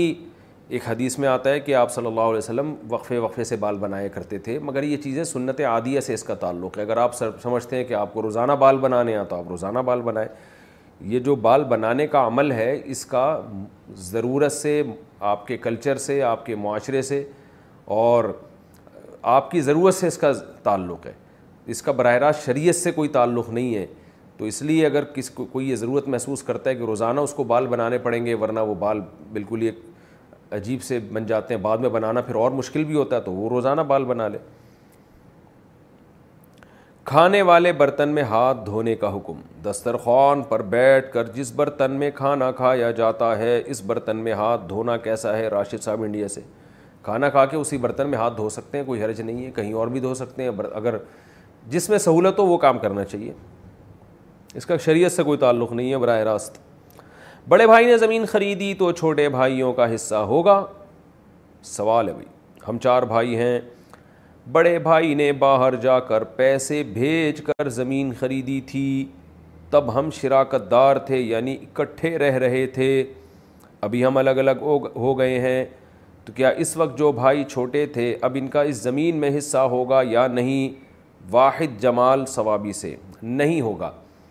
اصل حکم یہی ہے انسان جو چیز اپنے پیسے سے خریدتا ہے وہ اسی کی سمجھی جاتی ہے جب تک کہ وہ ہدیہ یا ہبا کی تصریح نہ کرے تو آپ کے بڑے بھائی نے اگر باہر جا کے جاب کر کے پیسہ کمایا اور یہاں بھیج کے اور کہا کہ زمین خرید لو بے شک یہ نیت تھی کہ سب اس میں رہیں گے لیکن مالک بہرحال وہ بھائی ہی ہوگا جب تک کہ وہ واضح طور پہ تصریح ثابت نہ ہو جائے کہ بھائی اس نے یہ کہا ہو کہ بھئی یہ میں بھائیوں کے لیے خرید رہا ہوں یعنی بھائیوں کے لیے کا مطلب بھائیوں کو ملکیت میں دینے کے لیے یعنی بھائیوں کو ہبا کرنے کے لیے تو جب تک ایسی تصریح نہیں ہے تو یہی سمجھا جائے گا کہ جس نے زمین خریدی تھی وہی جس جس کے پیسوں سے خریدی گئی ہے وہ اس کا مالک ہے تو لہٰذا اس میں وراثت کے حکام جاری نہیں ہوں گے اور دوسرے بھائی بھی شریک نہیں ہوں گے یعنی وراثت کا مطلب ابا کے مرنے پر اس میں کوئی حصہ نہیں ہے کسی کا اچھا بھائی فوٹو بنا کر دینا تصویر والی فوٹو کاپی کرنا میری ایک شاپ ہے اس میں ہمارا فوٹو کاپی کا کام بھی رہتا ہے فوٹو کاپی میں کچھ کسٹمر ایسے ڈاکومنٹس لے کر آتے ہیں جس میں ان کی فوٹو لگی ہوتی ہے کچھ لوگ اسکول کالج کی کتابیں لے کر آتے ہیں جس میں تصویر بنی ہوتی ہے کیا میں ان انہیں وہ تصویر فوٹو کاپی کر کے دے سکتا ہوں یا نہیں نیز کچھ کسٹمر پاسپورٹ کی فوٹو نکلوانے بھی آتے ہیں پاسپورٹ فوٹو نکلوانے بھی آتے ہیں کیا میں انہیں ان کی فوٹو کاپی نکال کر دے سکتا ہوں یا نہیں مستفید احمد دہلی سے دے سکتے ہیں پاسپورٹ اور یہ دوسری تصویریں تو ویسے ضرورت کی ہیں اس لیے دے سکتے ہیں اور اگر کوئی ڈاکومنٹ فوٹو کاپی کرواتا ہے اس میں کوئی تصویر بھی ہے جاندار کی تو آپ چونکہ اب مقصد آپ کا ڈاکومنٹ ہے وہ جاندار کی تصویر مقصود نہیں ہے اب وہ جاندار کی تصویر الگ کی بھی نہیں جا سکتی اس سے تو یہ مجبوری ہے جس کی وجہ سے ان شاء اللہ اللہ نے چاہا تو اس میں گناہ نہیں ہوگا البتہ خالصتاً کوئی تصویر ہی لے کر آتا ہے اور تصویر بھی ایسی ہے جو ضرورت کی نہیں ہے اس شادی بیاہ کی تصویریں ہیں تفریح کی تصویریں ہیں اس میں آپ کو کہتا ہے کہ اس کا پرنٹ آؤٹ نکال کے دیں تو پھر یہ جائز نہیں ہے یا وہ کہتا ہے اس کی فوٹو کاپی کر کے دیں یعنی تصویر ہی جس میں مقصود ہو تو وہ فوٹو فوٹو کاپی کرنا جائز نہیں ہے کیونکہ پرنٹڈ تصویر ہے اور اس تصویر کی کوئی ضرورت بھی نہیں ہے طلاق نامہ جبرن سائن کرا دیا تو کیا طلاق ہو جائے گی میرے والد صاحب نے مجھ سے جبرن طلاق نامے پر سائن کروا لیے ہیں اور مختلف اوقات میں تینوں اسٹیمپ پیپر پر سائن کروائے ہیں میری اس میں رضامندی نہیں تھی نہ میں نے زبان سے کچھ کلمات ادا کیے کیا اس طرح سے طلاق واقع ہو گئی یا نہیں اور جبر کا مطلب گھر والوں کی طرف سے ذہنی دباؤ تھا امی ابو بہن بھائیوں کی طرف سے کہ قطع تعلق کر لیں گے کاروبار سے بے دخل کر دیں گے وغیرہ اس بارے میں رہنمائی فرمائیں یہ مسئلہ بہت اہم ہے اس میں میں اس وقت اہل علم سے بھی تھوڑا سا خطاب کر رہا ہوں صرف عوام سے نہیں دیکھیے اتنی بات تو علماء بھی جانتے ہیں یعنی علماء سے میری مراد بڑے علماء نہیں ہیں جو دارالفتہ میں ہم جیسے لوگ جو کام کر رہے ہیں جو مختلف دارالفتاؤں میں اتنی بات تو فقہ نے کتابوں میں لکھی ہوئی ہے کہ تحریری طلاق اگر جبرن دی جائے تو واقع نہیں ہوتی اتنی بات تو سب دارالفتہ سے یہی فتویٰ دیا جاتا ہے کہ زبان سے اگر کسی نے طلاق دی ہے تو جبری طلاق بھی واقع ہو جائے گی لیکن اگر تحریری طور پر لکھ کر دی ہے تو جبری واقع نہیں ہوتی یہ تو سب دارالفتاؤں سے یہی فتویٰ دیا جاتا ہے لیکن جبر کا مطلب کیا ہے جبر کا مطلب عام طور پر یہ سمجھا جاتا ہے کہ گن پوائنٹ پہ یا بہت بے تحاشا مار پیٹ کے یعنی اگر کسی نے آپ سے تحریری طلاق نکلوائی ہے گن پوائنٹ پہ یا بہت زیادہ مارا پیٹا ہے تو عام طور پر فتویٰ یہ دیا جاتا ہے کہ ایسی کنڈیشن میں طلاق واقع نہیں ہوگی ذہنی دباؤ ڈال کے ذہنی ٹارچر کر کے اگر طلاق لکھوائی گئی ہے تو واقع ہو جائے گی یہ فتویٰ عام طور پہ دیا جاتا ہے لیکن یہ خوب اچھی طرح سمجھ لینا چاہیے ہمارے یہاں جامع الرشید میں اس مسئلے پر بہت تحقیق ہوئی ہے تو ہمارے یہاں جامع الرشید سے جو فتویٰ دیا جاتا ہے جو کئی بار میں نے بھی یہ فتویٰ لکھا ہے اور اس پر بڑے علماء کے الحمد للہ دستخط بھی ہوئے ہیں اور اس میں یہ ہے کہ جبر اگر یعنی اقرا اگر ملجی نہ بھی ہو اور تھوڑا سا بھی اقرا ہوگا تو بھی تحریری طلاق واقع نہیں ہوگی تو چونکہ بعض مدارس سے یہ فتویٰ دیا جا رہا ہے تحریری طلاق کے بارے میں وہ فتویٰ یہ دیا جا رہا ہے کہ جبر اگر ملجی ہو یعنی اقرا اگر ملجی ہو ملجی علماء کی ایک اصطلاح ہے جو علماء سمجھتے ہیں نہیں یعنی جس میں انسان بالکل ہی مجبور ہو جائے تو ایسی صورت میں تو تحریری طلاق واقع نہیں ہوتی لیکن اگر تھوڑا بہت جبر ہے تو تحریری طلاق واقع ہو جاتی ہے عام طور پر دارالفتاؤں سے یہ فتویٰ دیا جاتا ہے لیکن ہمارے یہاں جامع رشید میں اس پہ بہت تحقیق ہوئی ہے اس میں یہی ہے کہ جبر تھوڑا ہو یا زیادہ ہو تحریری طلاق واقع بہرحال نہیں ہوگی اگر جبر کی صورت میں تحریری طلاق اسی صورت میں واقع ہوگی جب انسان اپنی رضا اور رغبت سے طلاق دے رہا ہو اور اس کی دلیل یہ ہے اصل دلائل تو آپ کو وہاں جو ہم نے فتویٰ لکھا ہے جو تحریر میں جامع رشید سے آپ رجوع کر سکتے ہیں صرف میں نے نہیں اور بھی بہت سے علماء نے فتویٰ لکھا ہے اس میں اس پہ فقی عبارات ہیں اور عقلی دلائل بھی ہیں اور جو بھی قرآن و سنت سے اس پہ ہم دلائل جمع کر سکتے تھے ہم نے کی ہیں تو اس میں یہ ہے کہ یہ جو تحریر ہے نا یہ اصل میں زبان کی ترجمان ہوتی ہے زبان کی عکاسی کرتی ہے اصل اسلام میں طلاق جو ہے یہ زبان سے ہوتی ہے لہذا اس میں جبر ہو یا نہ ہو اس سے کوئی فرق نہیں پڑتا جو کہ دلائل مختلف میں نے ریکارڈ بھی کروائے ہیں کہ جبری طلاق زبان سے دیوی واقع کیوں ہوتی ہے اس پہ جو علماء کے اشکالات ہیں بعض عرب علماء کے اس کے ہم نے جوابات بھی دیے اس میں اور ریٹن میں بھی جوابات آ چکے ہیں اس کو جو اقرا کے مسئلے پر قیاس کرتے ہیں کہ جب بعض لوگ کہتے ہیں کہ حالت کفر جبری طور پر اگر کوئی کلمہ کفر کہہ دے تو وہ معاف ہے تو طلاق کیوں معاف نہیں ہے تو طلاق اور کلمہ کفر میں فرق ہے یہ ابھی چونکہ موقع نہیں ہے تو اس پر میں پہلے کلپ تفصیل سے ریکارڈ کروا چکا ہوں کہ جبری طلاق اگر زبان سے دی جائے گن پوائنٹ پہ اگر کسی نے زبان سے طلاق نکلوائی ہے تو بہرحال واقع ہوتی ہے اس میں دلائل بہت مضبوط ہیں تو یہ کیا دلائل ہیں یہ بھی موقع نہیں ہے یہ میں ایک اور کلپ میں ریکارڈ کروا چکا ہوں تو آپ انٹرنیٹ پہ سرچ کریں گے مل جائے گا نہیں تو جامع رشید میں ہمارا تحریری فتویٰ موجود ہے کہ جبری طلاق کیوں واقع ہوتی ہے زبان سے اگر دی جائے تحریر جو ہے نا یہ زبان کی ترجمانی ہے اصل اسلام نے الفاظ کو رکھا ہے تحریر یہ زبان کی ترجمانی ہے تو اگر آپ طلاق دینے پر راضی نہیں ہیں اور اس کے قرائن سے پتہ چل رہا ہے کہ دباؤ ڈالا جا رہا ہے ایک بندے پر تو ایسی صورت میں تحریر زبان کی ترجمانی نہیں کرتی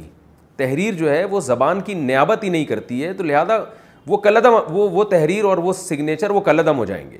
تو یہ ایک اس بیسک اس کا ایک یعنی ایک اس مسئلے کی جو بنیاد ہے وہ یہاں سے ہے تو اس لیے ہماری رائے یہ ہے اور دارالفتہ میں جامع ترشید میں اس پر بارہا فتویٰ بھی دیا جا چکا ہے کہ جبر اگر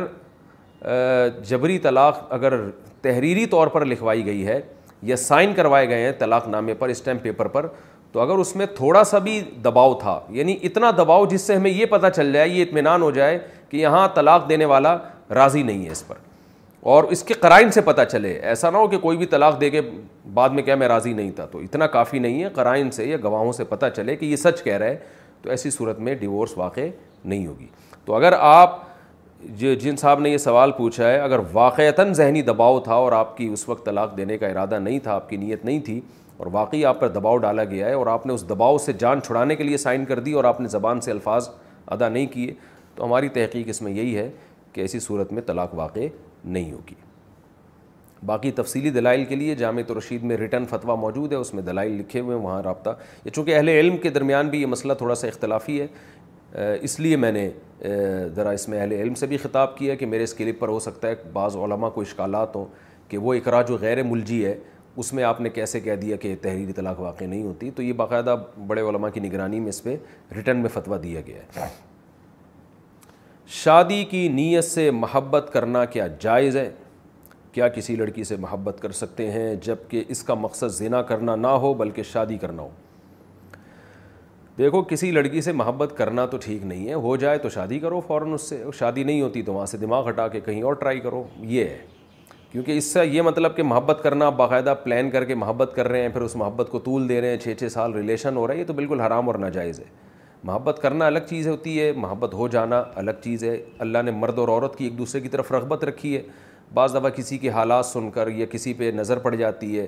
تو انسان اس کی طرف مائل ہوتا ہے یا کسی کے حالات پتہ چلتے ہیں انسان اس طرف مائل ہوتا ہے تو جب ایسی طبیعت مائل ہو کسی مرد کی کسی عورت کی طرف تو اللہ نے ایک نکاح کا راستہ رکھا ہے بھائی آپ اس کے بارے میں تحقیق کریں نکاح کا پیغام بھیج دیں قبول ہو جائے تو ٹھیک ہے نور و نلا نور نہیں ہو تو وہاں سے دماغ ہٹا دیں بس اس سے آگے بڑھنے کی آ... کسی کو بھی اجازت نہیں ہے قضا نمازوں کی تعداد یاد نہ ہو تو کیسے پڑھیں قضا نمازیں کیسے ادا کریں جب کہ پتہ بھی نہ ہو کہ ہم سے کتنی نمازیں قضا ہوئی ہیں کامران احمد انڈیا سے دیکھیں قضا نمازوں میں آپ کو غور کرنا پڑے گا کہ میں بالغ کب ہوا تھا کس سال بالغ ہوا تھا اس کے بعد سے کتنی نمازیں عام طور پر میں ایوریج نمازیں نکالیں پڑھتا رہا ہوں کتنی چھوڑتا رہا ہوں ایک ایوریج نکال کے آپ کو یہ خود ہی حساب لگانا ہے میں آپ کے بارے میں نہیں بتا سکتا کہ کتنی نمازیں آپ کی قضا ہوئی ہیں جب آپ نہیں اپنے بارے میں بتا سکتے تو میں آپ کے بارے میں کیسے بتا سکتا ہوں کامران صاحب تو اس لیے آپ کی کامران صاحب آپ کی کامرانی اسی میں ہے آپ کامیاب و کامران اسی صورت میں ہوں گے کہ آپ اپنی کھوپڑی استعمال کریں آپ بیٹھ جائیں اور اندازہ لگائیں تو ایسی صورت میں ضن غالب پر عمل کیا جاتا ہے کہ احتیاط کر کے ایک اندازہ لگا دیں کہ بھائی فجر کی نماز جو بے نمازی اکثر فجر کی تو بالکل ہی نہیں پڑھ رہے ہوتے وہ تو فجر کی ایک سال میں تین سو پینسٹھ دن ہوتے ہیں تو بھائی تین سو پینسٹھ دنوں میں اتنی پڑھ لی ہوں گی اتنی نہیں پڑھی ہوں گی جب سے پندرہ سال میں بلوغت کی عمر ہوتی ہے جب فرسٹ ٹائم نائٹ فال ہوتا ہے احتلام ہوتا ہے تو وہ اس وقت لڑکا بالے ہو جاتا ہے چودہ سال میں بھی ہو جاتا ہے پندرہ سال میں بھی ہو جاتا ہے ورنہ پندرہ سال تو باہر اور یہ اسلامی سال ہوتے ہیں تو آپ اندازہ لگا لیں ایک سال میں اچھا اسلامی سال میں تو دن بھی کم ہوتے ہیں تو ایک اندازہ لگا لیں آپ کہ بھائی ایک سال میں اتنی فجر چھوڑی ہوں گی اتنی زہر چھوڑی ہوں گی تین سو پینسٹھ دنوں کے حساب سے یا تین سو پچپن دنوں کے حساب سے لگا لیا اور ایک ڈائری بنائیں اس میں لکھیں کہ بھئی فجر کی اتنی نمازیں زہر کی اتنی عصر کی اتنی مغرب کی اتنی عشاء کی اتنی اور احناف کے ہاں چونکہ وطر بھی واجب ہیں اس کے کیا دلائل ہیں یہ بھی موقع نہیں ہے تو وطر بھی قضا کرنا واجب ہے تو اس کی بھی قضا کرنی پڑے گی تو اتنے وطر چھوٹ گئے ہیں مجھ سے تو اس طرح سے پھر جو جو نماز آپ پڑھتے چلے جائیں اس کو کاٹتے چلے جائیں یہ لکھنا ضروری ہے کیونکہ میں نے دیکھا ہے جو لوگ قضاء عمری صرف اندازے سے شروع کر دیتے ہیں نا وہ پھر بہت کنفیوز ہو جاتے ہیں بعد میں وہ پڑھتے رہتے ہیں ان کو پتہ ہی نہیں چلتا تو ڈائری میں لکھیں ضرور کہ اتنی نمازیں میرے ذمے باقی ہیں اور جو جو ہوتی چلی جائے اس کو یعنی اس کو کٹ کرتے چلے جائیں یا ریکارڈ میں لکھتے چلے جائیں تو اس میں پھر یہ ہے کہ ترتیب سے پڑھنا ضروری نہیں ہے کہ فجر پہلے پھر ظہر پہلے یہ بھی ہو سکتا ہے ساری فجر پہلے نمٹا دیں ساری ظہریں اس کے بعد ساری عصریں اس کے بعد ساری مغربیں اس کے بعد ساری عشاء اس کے بعد سارے وطر اس کے بعد یہ بھی ہو سکتا ہے یہ بھی ہو سکتا ہے کہ ترتیب سے پڑھیں فجر کے ساتھ فجر ظہر کے ساتھ ظہر عصر کے ساتھ اثر وہ آپ پر ہے نیت کیسے ہوگی نیت یہ ہوگی اب آپ کو کیا پتہ آپ کس دن کی فجر پڑھ رہے ہیں تو آپ جب نیت یعنی فجر پڑھیں گے تو یہ نیت کریں گے اچھا فجر کی نماز قضا نماز ظہر میں بھی پڑھی جا سکتی ہے ظہر کی فجر میں پڑھی جا سکتی ہے یعنی اس کے کوئی مخرو ٹائم نہ ہو باقی کسی بھی ٹائم پڑھی جا اثر کے بعد بھی پڑھی جا سکتی ہے فجر کے فرض کے بعد بھی پڑھی جا سکتی ہے فجر اور عصر کے بعد نوافل جائز نہیں ہے لیکن پچھلی قضا نماز بہرحال جائز ہے تو نیت کیسے ہوگی نیت ایسے ہوگی جب آپ مثلاً فجر پڑھیں گے تو آپ یہ نیت کریں گے دل میں ایک تھوڑا سا سوچ لیں گے کہ میرے ذمے جتنی بھی فجر کی نمازیں باقی ہیں تو ان میں جو سب سے پہلے نمبر پہ نماز آتی ہے نا وہ والی پڑھ رہا ہوں اس وقت میں تو نیت باندھ لیں آپ پھر جب دوبارہ فجر کی نماز قضا کریں گے تو بھی یہی نیت کریں گے کہ میرے ذمے جتنی بھی فجر کی نمازیں باقی ہیں ان میں جو سب سے پہلے نمبر پہ آتی ہے وہ والی پڑھ رہا ہوں کیونکہ جو اس سے پہلے پڑھی ہے وہ تو اب ذمے میں آ ہی نہیں رہی نا وہ تو ہو گئی تو اب جو ذمے میں آتی ہے ان میں سب سے پہلی والی تو اسی طرح سب سے ظہر میں یہی نیت کہ میرے ذمے جتنی بھی ظہر کی نمازیں ہیں ان میں جو سب سے پہلے نمبر پہ ظہر کی نماز آتی ہے جو میرے ذمے میں باقی رہ گئی ہیں ان میں سب سے پہلی نماز پڑھ رہا ہوں میں پھر جب دوبارہ ظہر پڑھیں گے تو بھی یہی نیت کہ جو نمازیں میرے ذمے میں ظہر کی باقی رہ گئی ہیں ان میں جو سب سے پہلے نمبر پہ ظہر آتی ہے وہ والی پڑھ رہا ہوں میں اسی طرح نمازیں آپ پڑھتے چلے جائیں اور اللہ کرے یہ فریضہ جلدی ہو جلدی سے جلد سے جلد ادا ہو جائے اور یہ جو لوگ کہتے ہیں نا کہ جب نمازیں اتنی ساری رہ جائیں تو ذمہ قضا ذمے میں یعنی ہے ہی نہیں یہ بالکل غلط قول ہے اس کی کوئی دلیل نہیں ہے کسی کے پاس نماز میں اصل یہی حکم ہے قرآن و سنت سے واضح طور پہ پتہ چلتا ہے کہ جب وہ قضا ہوگی تو چاہے جان کر قضا کی ہو بھولے سے قضا کی ہو بہرحال آپ نے توبہ بھی کرنی ہے اور اس کی قضا بھی کرنی ہے ہمیں کوئی ایسا ثبوت نہیں ملتا قرآن و سنت سے کہ صرف توبہ سے وہ نماز معاف ہو جائے گی اور قضا پڑھنے کی ضرورت نہیں ہے حدیث میں آتا ہے دین اللہ احق و عی صحیح حدیث ہے کہ اللہ کا قرضہ اس بات کے زیادہ لائق ہے کہ اس کو ادا کیا جائے تو یہ بالکل ایک باطل قول ہے کلدم قول ہے جو ہمارے اہل حدیث بھائی کہتے ہیں کہ قضاء عمری اسلام میں نہیں ہے یہ بالکل کلدم قول ہے اس کی وجہ سے آپ اپنے ذمے نمازوں کا بوجھ لے کے جائیں یہ بالکل غلط ہے توبہ سے گناہ معاف ہوتے ہیں قضائیں معاف نہیں ہوتی توبہ سے یہ خوب اچھی طرح سمجھ لیں ہاں کوئی غیر مسلم اگر مسلمان ہوا ہے اس کے ذمے قضاء عمری نہیں ہے کیونکہ ہاں، جب وہ غیر مسلم تھا تو نماز اس پہ فرضی نہیں تھی جس دن اسلام قبول کرے گا اس دن کے بعد سے جو نمازیں چھوٹیں گی وہ اس پہ قضا اس کی لازم ہوگی تو یہ اجماعی مسئلہ اس میں اختلاف کی گنجائش نہیں ہے فجر کی سنتیں رہ جائیں تو کب پڑھیں کیا ہم فجر کی نماز کے بعد سنت پڑھ سکتے ہیں بعض لوگ بولتے ہیں کہ تم پڑھ سکتے ہو اور بعض لوگ کہتے ہیں کہ نہیں بلکہ طلوع آفتاب کے بعد پڑھ سکتے ہو اس بارے میں رہنمائی فرمائیں عاصم نصیر کشمیر سے یہ مسئلہ علماء کے مابین اختلافی ہے امام احمد بن حنبل امام شافی کے نزدیک جائز ہے کہ فجر کی فرض نماز کے فوراً بعد آپ سنتیں پڑھ لیں لیکن امام حنیفہ رحمہ اللہ تعالیٰ کے نزدیک فوراً بعد نہیں بلکہ اشراق کے وقت آپ پڑھیں اور یہ عبداللہ بن عمر سے ثابت بھی ہے عملاً کہ اور یہ جو حدیث میں آتا ہے کہ نماز کے بعد سنتیں پڑھی جائیں تو احناف کے ہاں اس کا مطلب یہی ہے کہ نماز کے بعد اس وقت جب مکرو وقت گزر جائے اور وہ اشراق کے وقت گزر چکا ہوتا ہے کیونکہ فجر کی نماز کے بعد نوافل نہیں ہے تو اس لیے اور صحابہ سے بھی منقول ہے تو کسی وقت میں انشاءاللہ پورے ریفرنس کے ساتھ اس پہ دلائل ریکارڈ کروا دوں گا ابھی تو صرف سائل نے جتنی بات پوچھی ہے تو صرف ٹو دا پوائنٹ اسی بات کا جواب دے رہا ہوں کہ فقہ حنفی میں یہی ہے کہ آپ اشراق کے وقت پڑھیں فوراً بعد نہ پڑھیں باقی اگر کوئی فجر کے فوراً بعد پڑھ رہا ہے وہ فقہ حنفی کو فالو نہیں کرتا تو اس کو پڑھنے دیں اس میں پھڈے بازی والی بات نہیں ہے آپ اس پر عمل کریں کہ ایک مسلک کو فالو کرنا چاہیے دوسرے پہ تان و تشنی نہیں کرنی چاہیے یہ اسلاف کا طریقہ تھا اور یہی طریقہ اس امت میں ایک ایسا طریقہ ہے جس سے امت اختلاف سے بچ سکتی ہے اپنے دلائل دوسرے پر تھوپنا اور یہ کہنا کہ میں صحیح ہوں تم غلط ہو اس سے امت میں اتحاد پیدا نہیں ہوگا اتحاد اسی سے ہوگا کہ آپ ایک مسلک پہ اگر عمل کر رہے ہیں تو آپ اس پر عمل کریں دوسرے کو آپ برا بلا نہ کہیں تو حنفیہ کا اس بارے میں دو ٹوک اور واضح موقف ہے اور یہ آثار صحابہ سے بھی ثابت ہے کہ فجر کی آپ کی دو سنت اگر چھوٹ جائیں تو فوراً بعد نہ پڑی جائیں بلکہ اشراق کے وقت میں پڑھی جائیں اور یہ اشراق کے وقت میں پڑھنا افضل ہے کوئی لازم نہیں ہے بہتر ہے کہ اس کو پڑھ لیا جائے فجر میں الارم نہیں بجا تو قضا کا گناہ ہوگا اگر کوئی فجر کا وقت ختم ہونے کے پینتالیس منٹ بعد فجر کی نیت سے جاگا اور اٹھ کر موبائل دیکھا کہ الارم کیوں نہیں بجا پھر وضو کر کے فرض نماز کی قضا کی کیا اسے بھی قضا کرنے کا گناہ ملے گا یا پھر یہ معاف سمجھا جائے گا عارف شیخ انڈیا سے عارف شیخ صاحب اگر پورا انتظام اس نے فجر میں اٹھنے کا کیا تھا پھر بھی بیچارے کی آنکھ نہیں کھلی تو پھر کیوں گناہ ملے گا حدیث میں آتا ہے کہ لئی صفی نو تفریح تفریت و فل آپ صلی اللہ علیہ وسلم نے فرمایا کہ سوندے میں کوتاہی نہیں ہے کوئی آدمی اگر سو جائے اور آنکھ نہ کھلے خود آپ صلی اللہ علیہ وسلم کے ساتھ ایسا ہوا صحیح بخاری میں کہ اس کو آپ صلی اللہ علیہ وسلم کی آنکھ نہیں کھلی کیونکہ حضرت بلال جنہوں نے جگانا تھا ان کی آنکھ نہیں کھلی تو حضرت بلال کہ جب سورج کی کرنیں آپ کے چہرے پر پڑی ہیں تو حضرت بلال کی آنکھ کھلی تو آپ نے سب کو اٹھایا تو پورا انتظام آپ جاگنے کا کر کے سوئے پھر بھی آنکھ نہیں کھلی تو وہ معاف ہے آپ صلی اللہ علیہ وسلم نے فرمایا کہ عن صلاطن او نسیحہ فل و ادا دہ رہا کہ جو آدمی نماز سے سو جائے یا بھول جائے تو جیسی یاد آئے اس وقت پڑھ لے جیسی جاگ آئے اس وقت پڑھ لے تو اس کا مطلب انسان کے ساتھ یہ ہو سکتا ہے کہ آنکھ نہ کھلے اس کی خواتین پر جمعہ لازم ہے یا نہیں خواتین پر جمعہ کی نماز ہے یا ظہر کی نماز محمد راشد انڈیا سے خواتین پر جمعے کی نماز واجب نہیں ہے البتہ واجب نہ ہونے کا مطلب یہ نہیں ہے کہ نماز پڑھنا جائز ہی نہیں ہے اگر وہ جمعے کی نماز پڑھ لیں گی تو نماز ہو جائے گی جمعے کا ثواب مل جائے گا انشاءاللہ ان کو لیکن اگر جمعہ نہیں پڑھتی تو کوئی گناہ نہیں ہے لیکن جمعہ اگر پڑھیں گی تو گھر میں نہیں ہوگا وہ پھر مسجد میں ہوگا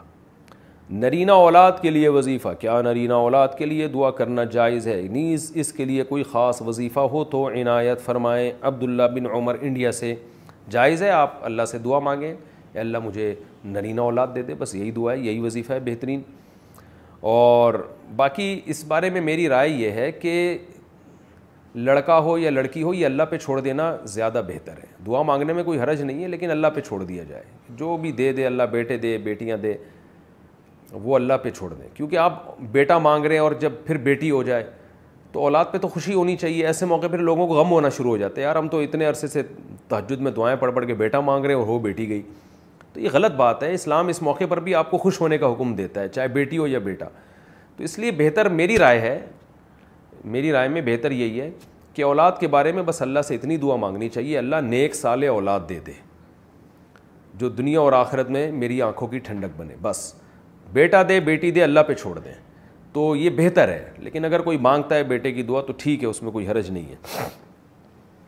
کیا چھوٹے بچوں کو مارنا ناجائز ہے آج کل عموماً قاری حضرات بچوں کو مارتے ہیں اور سنا ہے کہ نابالغ بچے کو مارنا کسی صورت میں جائز نہیں اس بارے میں رہنمائی فرمائیں جنید کراچی سے جی بالکل صحیح سنا ہے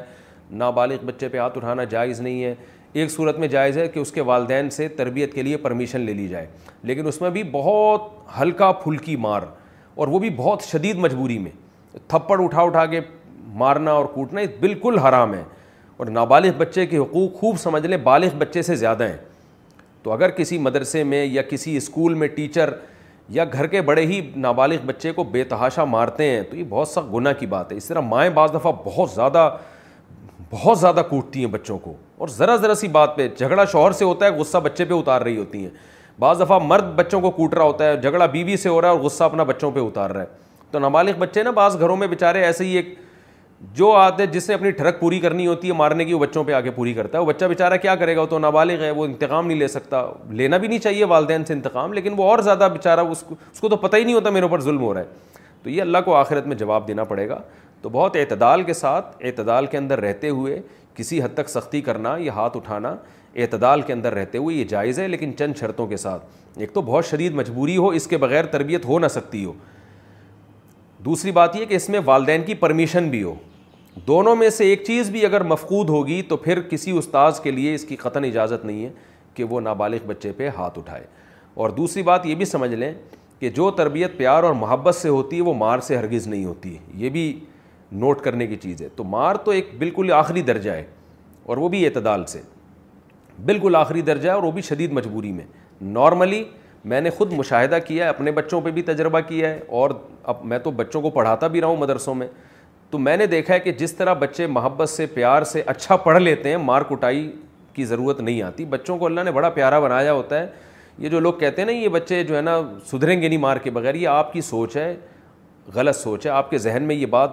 کسی نے بٹھا دی ہے میں نے خود بچوں کو پڑھایا ہے کئی سال چھوٹے بچوں کو تو میں نے دیکھا ہے بچوں سے ہنسی مذاق پیار محبت سے لطیفے سنا کے اور ایسے شکلیں بنا بنا کے آپ ان کو پڑھاتے رہیں نا ہنستے کھیلتے رہتے ہیں اور اتنا اچھا پڑھتے ہیں زیادہ شوق سے پڑھتے ہیں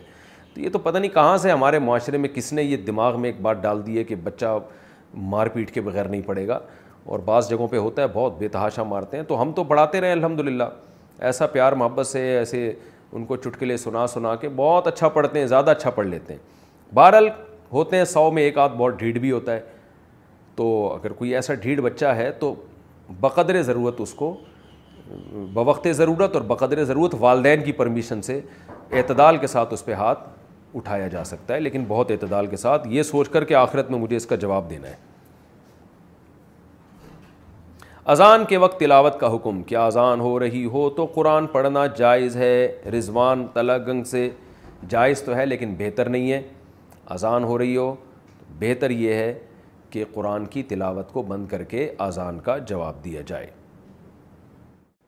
علی صاحب نے کراچی سے پوچھا ہے کہ کمانا شروع کرنے کے بعد والدین کو دیں یا نکاح کریں علماء کرام فرماتے ہیں کہ نکاح میں جلدی کرنی چاہیے لیکن ہمارے ماں ہمارے ہاں جب کوئی کمانے کے قابل ہوتا ہے تو والدین کی خواہش ہوتی ہے کہ ہم نے اسے پالا اور پڑھا لکھا کر کمانے کے قابل بنایا ہے اب وقت آیا ہے کہ یہ ہمارا سہارا بنے اچھا بھائی ہمیں خرچہ دے کیا اسی صورت حال کو مد نظر رکھتے ہوئے نکاح میں تاخیر کر سکتے ہیں اگر نہیں تو والدین کو کیسے سمجھایا جائے نہیں جی نکاح میں تاخیر نہیں کرنی چاہیے اگر آپ کمانے کے قابل ہو گئے تو سب سے پہلے آپ نکاح کریں شریعت میں ہر ایک کے حقوق کی ایک حدود ہیں جو ماں ہے اس کو کھلانا اصل ذمہ داری آپ کے والد کی آپ کی والدہ کا نان نفقہ اٹھانا آپ کے والد کے ذمے ہے اگر والد صاحب نہیں کما پا رہے بوڑھے ہو گئے ہیں یا کچھ مسئلہ ہو گیا ان کے ساتھ یا جاب چھوٹ گئی ہے جس کی وجہ سے نہیں کر پا رہے تو پھر اولاد کی ذمہ داری ہے کہ وہ والدین کو کھلائے یعنی جب تک انسان خود کما رہا ہو تو دوسرے کے ذمے نہیں ہے اس کو کھلانا اگر کسی کی والدہ جاب کرتی ہیں تو پھر بیٹے کے ذمے ان کو کھلانا نہیں ہے ظاہر ہے جب اپنا ہے تو پھر دوسرے پہ نہیں ذمہ داری آتی باپ جب خود کما رہا ہو تو باپ کی ذمہ داری اولاد پہ شرعی طور پر نہیں ہوتی اسی طرح ماں کی ذمہ داری شرعی طور پر آپ کے والد پر ہے آپ پر نہیں ہے اگر وہ کما رہے ہیں یا کمانے کے قابل ہیں تو اس لیے جب ارننگ شروع ہو جائے تو شریعت کہتی ہے کہ مرد کو چاہیے کہ وہ نکاح کرے بیوی بچوں کا نان نفقہ اٹھائے وہ اور ہاں یہ ضرور ہے کہ والدین کی ذمہ داری اگر والدین کما رہے ہیں یا آپ کے والد کما رہے ہیں تو آپ پر ذمہ داری اگرچہ نہیں ہے لیکن ان پہ خرچ کرنا بہت زیادہ ثواب ہے یعنی اولاد کو یہ نہیں دیکھنا چاہیے کہ میری ماں کی مجھ پہ ذمہ داری ہے یا نہیں یہ نہیں دیکھنا چاہیے بلکہ یہ دیکھنا چاہیے کہ بھائی اللہ تعالیٰ نے جہاں خرچ کرنے کے فضائل کو بیان کی ہے ان میں سب سے پہلے والدین ہیں تو آپ پر لازم نہیں بھی ہو تو بھی آپ ان پہ خرچ کریں ثواب ملے گا البتہ نکاح بہرحال مقدم ہے اسلام میں کیونکہ یہ جو والدین کہتے ہیں کہ ہم نے کھلایا پلایا اور کمانے کے قابل بنایا تو اب تم بجائے ہمیں دینے کے بیوی بچوں کو دینا شروع کر دیا تم نے تو یہ والدین کی سوچ غلط ہے آپ اپنی والدہ کو یہ کہہ سکتے ہیں کہ آپ کے میرے ابا نے بھی تو یہی کام کیا تھا نا اگر وہ ساری زندگی اپنے ماں باپ ہی پہ خرچ کرتے رہتے تو کیا آپ کی شادی ہوتی آپ کو اولاد ملتی آپ کا گھر بستا تو یہ سوچ کے اگر سب یوں شروع کر دیں کہ والدین کو کھلانا ہے تو والدین کو تو پھر ساری زندگی کھلانا ہے نا پھر تو ساری زندگی نکاح ہی نہیں ہو سکتا تو یہ سوچ ہی غلط ہے اور والدین کو بھی چاہیے کہ اپنی اولاد پہ یہ سوچ کے خرچ نہ کرے کہ ہمیں ریٹرن دے گی بلکہ اپنی ذمہ داری سمجھ کے کہ اللہ نے ان کا ذمہ ہم پہ لگایا ہے ہم ان پر احسان کریں گے یہ انسان کے بچے ہوں گے یعنی ان کی تربیت اچھی ہوگی اور ان کے اندر خود بھی خوف ہوگا تو یہ خود ہی والدین کا خیال کریں گے لیکن اپنی ذمہ داریاں پہلے پوری کر کے تو والدین کو چاہیے اولاد کو کھلائیں پلائیں جب بالغ ہو جائے تو یہ نہ کہا کریں کہ ہمیں شادی نہیں کرنے دیں گے تم ساری آمدن ہمیں لا کے دو بلکہ یوں کہا کریں کہ دیکھو تمہاری بنیادی ضرورتیں ہم نے پوری کی ہیں تو تمہاری بنیادی ضرورتوں میں جیسے ایجوکیشن ہے ایسے ہی شادی بھی ہے تو یہ بھی ہم کریں گے ہونا تو یوں چاہیے اگر بچہ سمجھدار ہو آپ سمجھتے ہیں پڑھائی میں دلچسپی لے رہا ہے ذمہ دار ہے نکاح کر کے ایسا نہیں کہ پڑھ ہی جائے گا ایسا نہ ہو تو پھر والدین کو تو خود چاہیے اپنے بچوں کا نکاح کریں اپنے خرچے پہ کر دیا کریں اس میں بھی کوئی حرج نہیں ہے ہم نے دیکھا ہے بہت سے غریب لوگ رقشے چلا رہے ہیں اور بچوں کی شادیاں بھی اسی میں کر رہے ہیں بیٹوں کی شادیاں بھی کر رہے ہیں ان کا خرچہ بھی چلا رہے ہیں کہ چلو یار جہاں اتنے لوگ کھا رہے ہیں دو چار اور بھی بہویں آ جائیں گی وہ بھی کھا لیں گی تو ظرف تھوڑا بڑا رکھنا چاہیے اور اولاد کو چاہیے کہ شادی ضرور کرے لیکن ماں باپ کو بھولے نہیں ہوتا یہ ہے کہ وہ نکاح کر کے بالکل ماں کو نظر انداز کر دیتے ہیں پھر مسائل کھڑے ہوتے ہیں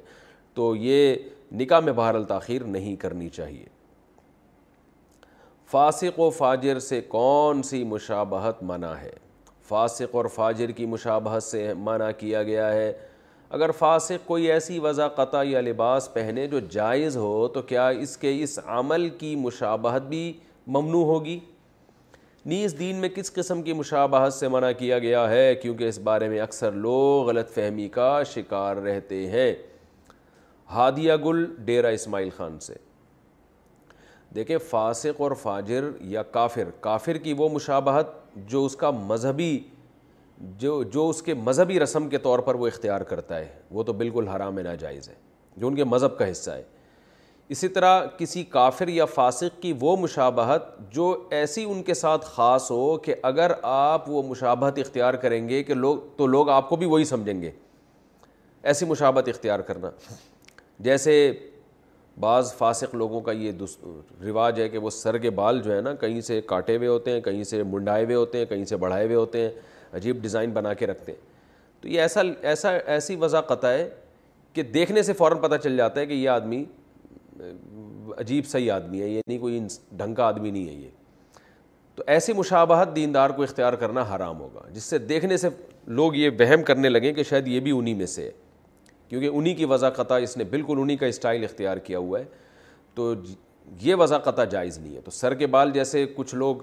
آدھے منڈا لیتے ہیں آدھے چھوڑ دیتے ہیں تو یہ حدیث میں بھی منع ہے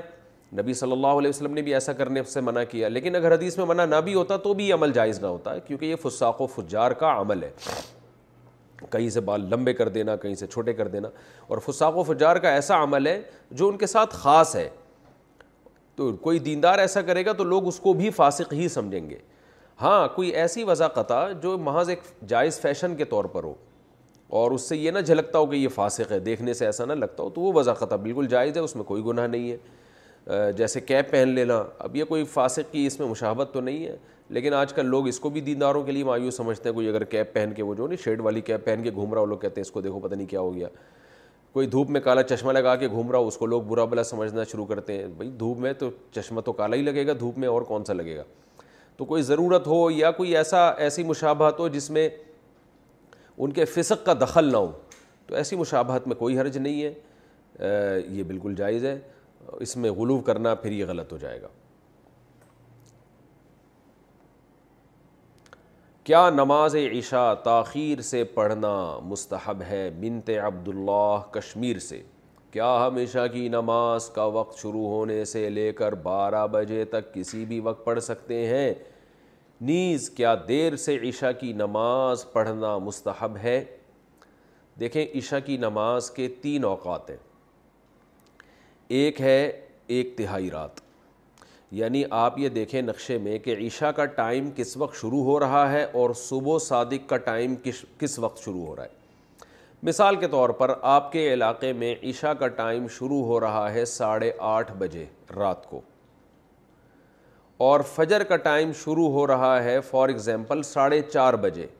تو اب آپ گنے ساڑھے آٹھ ساڑھے نو ساڑھے دس ساڑھے گیارہ ساڑھے بارہ ڈیڑھ ڈھائی ساڑھے تین ساڑھے چار تو یہ ٹوٹل آٹھ گھنٹے ہو گئے ہم آسانی کے لیے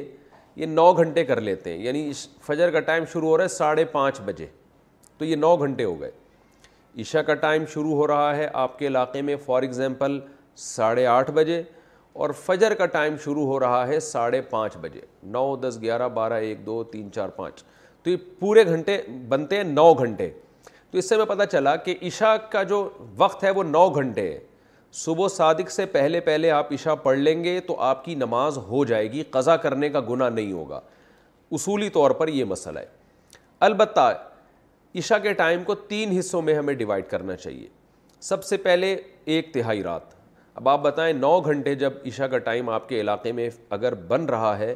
تو ایک تہائی یا ون تھرڈ رات کب ہوگی جب تین گھنٹے پورے ہو جائیں گے یعنی ساڑھے آٹھ بجے اگر عشاء کا ٹائم شروع ہو رہا ہے ساڑھے نو ساڑھے دس ساڑھے گیارہ یہ ہے ایک تہائی سب سے افضل وقت ہے ایک تہائی رات پہ عشاء کی نماز پڑھنا یعنی ایک تہائی رات تک تاخیر کرنا یہ سب سے افضل ہے اور رسول اللہ صلی اللہ علیہ وسلم کی صحیح حدیث ہے آپ نے فرمایا اگر مجھے اپنی امت پر خوف نہ ہوتا مشقت کا تو میں لوگوں کو عشاء کی نماز میں تاخیر کا حکم دیتا تو مشقت کا خوف تھا اس لیے آپ نے اس کو واجب نہیں قرار دیا لیکن افضل بہرحال یہی ہے کہ عشاء کی نماز اگر نو گھنٹے کی رات ہے اور ساڑھے آٹھ بجے ٹائم شروع ہو رہا ہے تو ساڑھے گیارہ بجے پڑھی جائے یہ سب سے افضل وقت ہے ایک تہائی رات کے بعد پھر تاخیر کرنا یہ غیر افضل ہے ناپسندیدہ ہے آدھی رات تک اب آدھی رات کب ہوگی جیسے ساڑھے آٹھ بجے عشاء شروع ہو رہی ہے اور نو گھنٹے کا ہے تو یہ ساڑھے چار گھنٹے میں آدھی رات ہو جائے گی یعنی ساڑھے آٹھ ساڑھے نو ساڑھے دس ساڑھے گیارہ ساڑھے بارہ ایک ایک بجے تک بھی آپ عشاء کی نماز پڑھ سکتے ہیں جائز ہے ثواب کم ہوگا ایک بجے کے بعد کراہت ہے یعنی آدھی رات کے بعد عشاء میں تاخیر کرنا مکرو ہے ناپسندیدہ ہے پھر جتنی تاخیر کریں گے اتنی ہی کراہت بڑھتی چلی جائے گی مکرو اس میں مکرو والا عنصر بڑھتا چلا جائے گا تو اس لیے حتی الامکان آدھی رات سے پہلے پہلے عشاء پڑھ لینی چاہیے اور افضل ہے کہ ایک تہائی رات تک اس کو مؤخر کیا جائے لیکن یہ خواتین کے لیے ہے یا ان لوگوں کے لیے ہے جو سفر میں ہوں اور جماعت سے نماز نہ پڑھ رہے ہوں کسی وجہ سے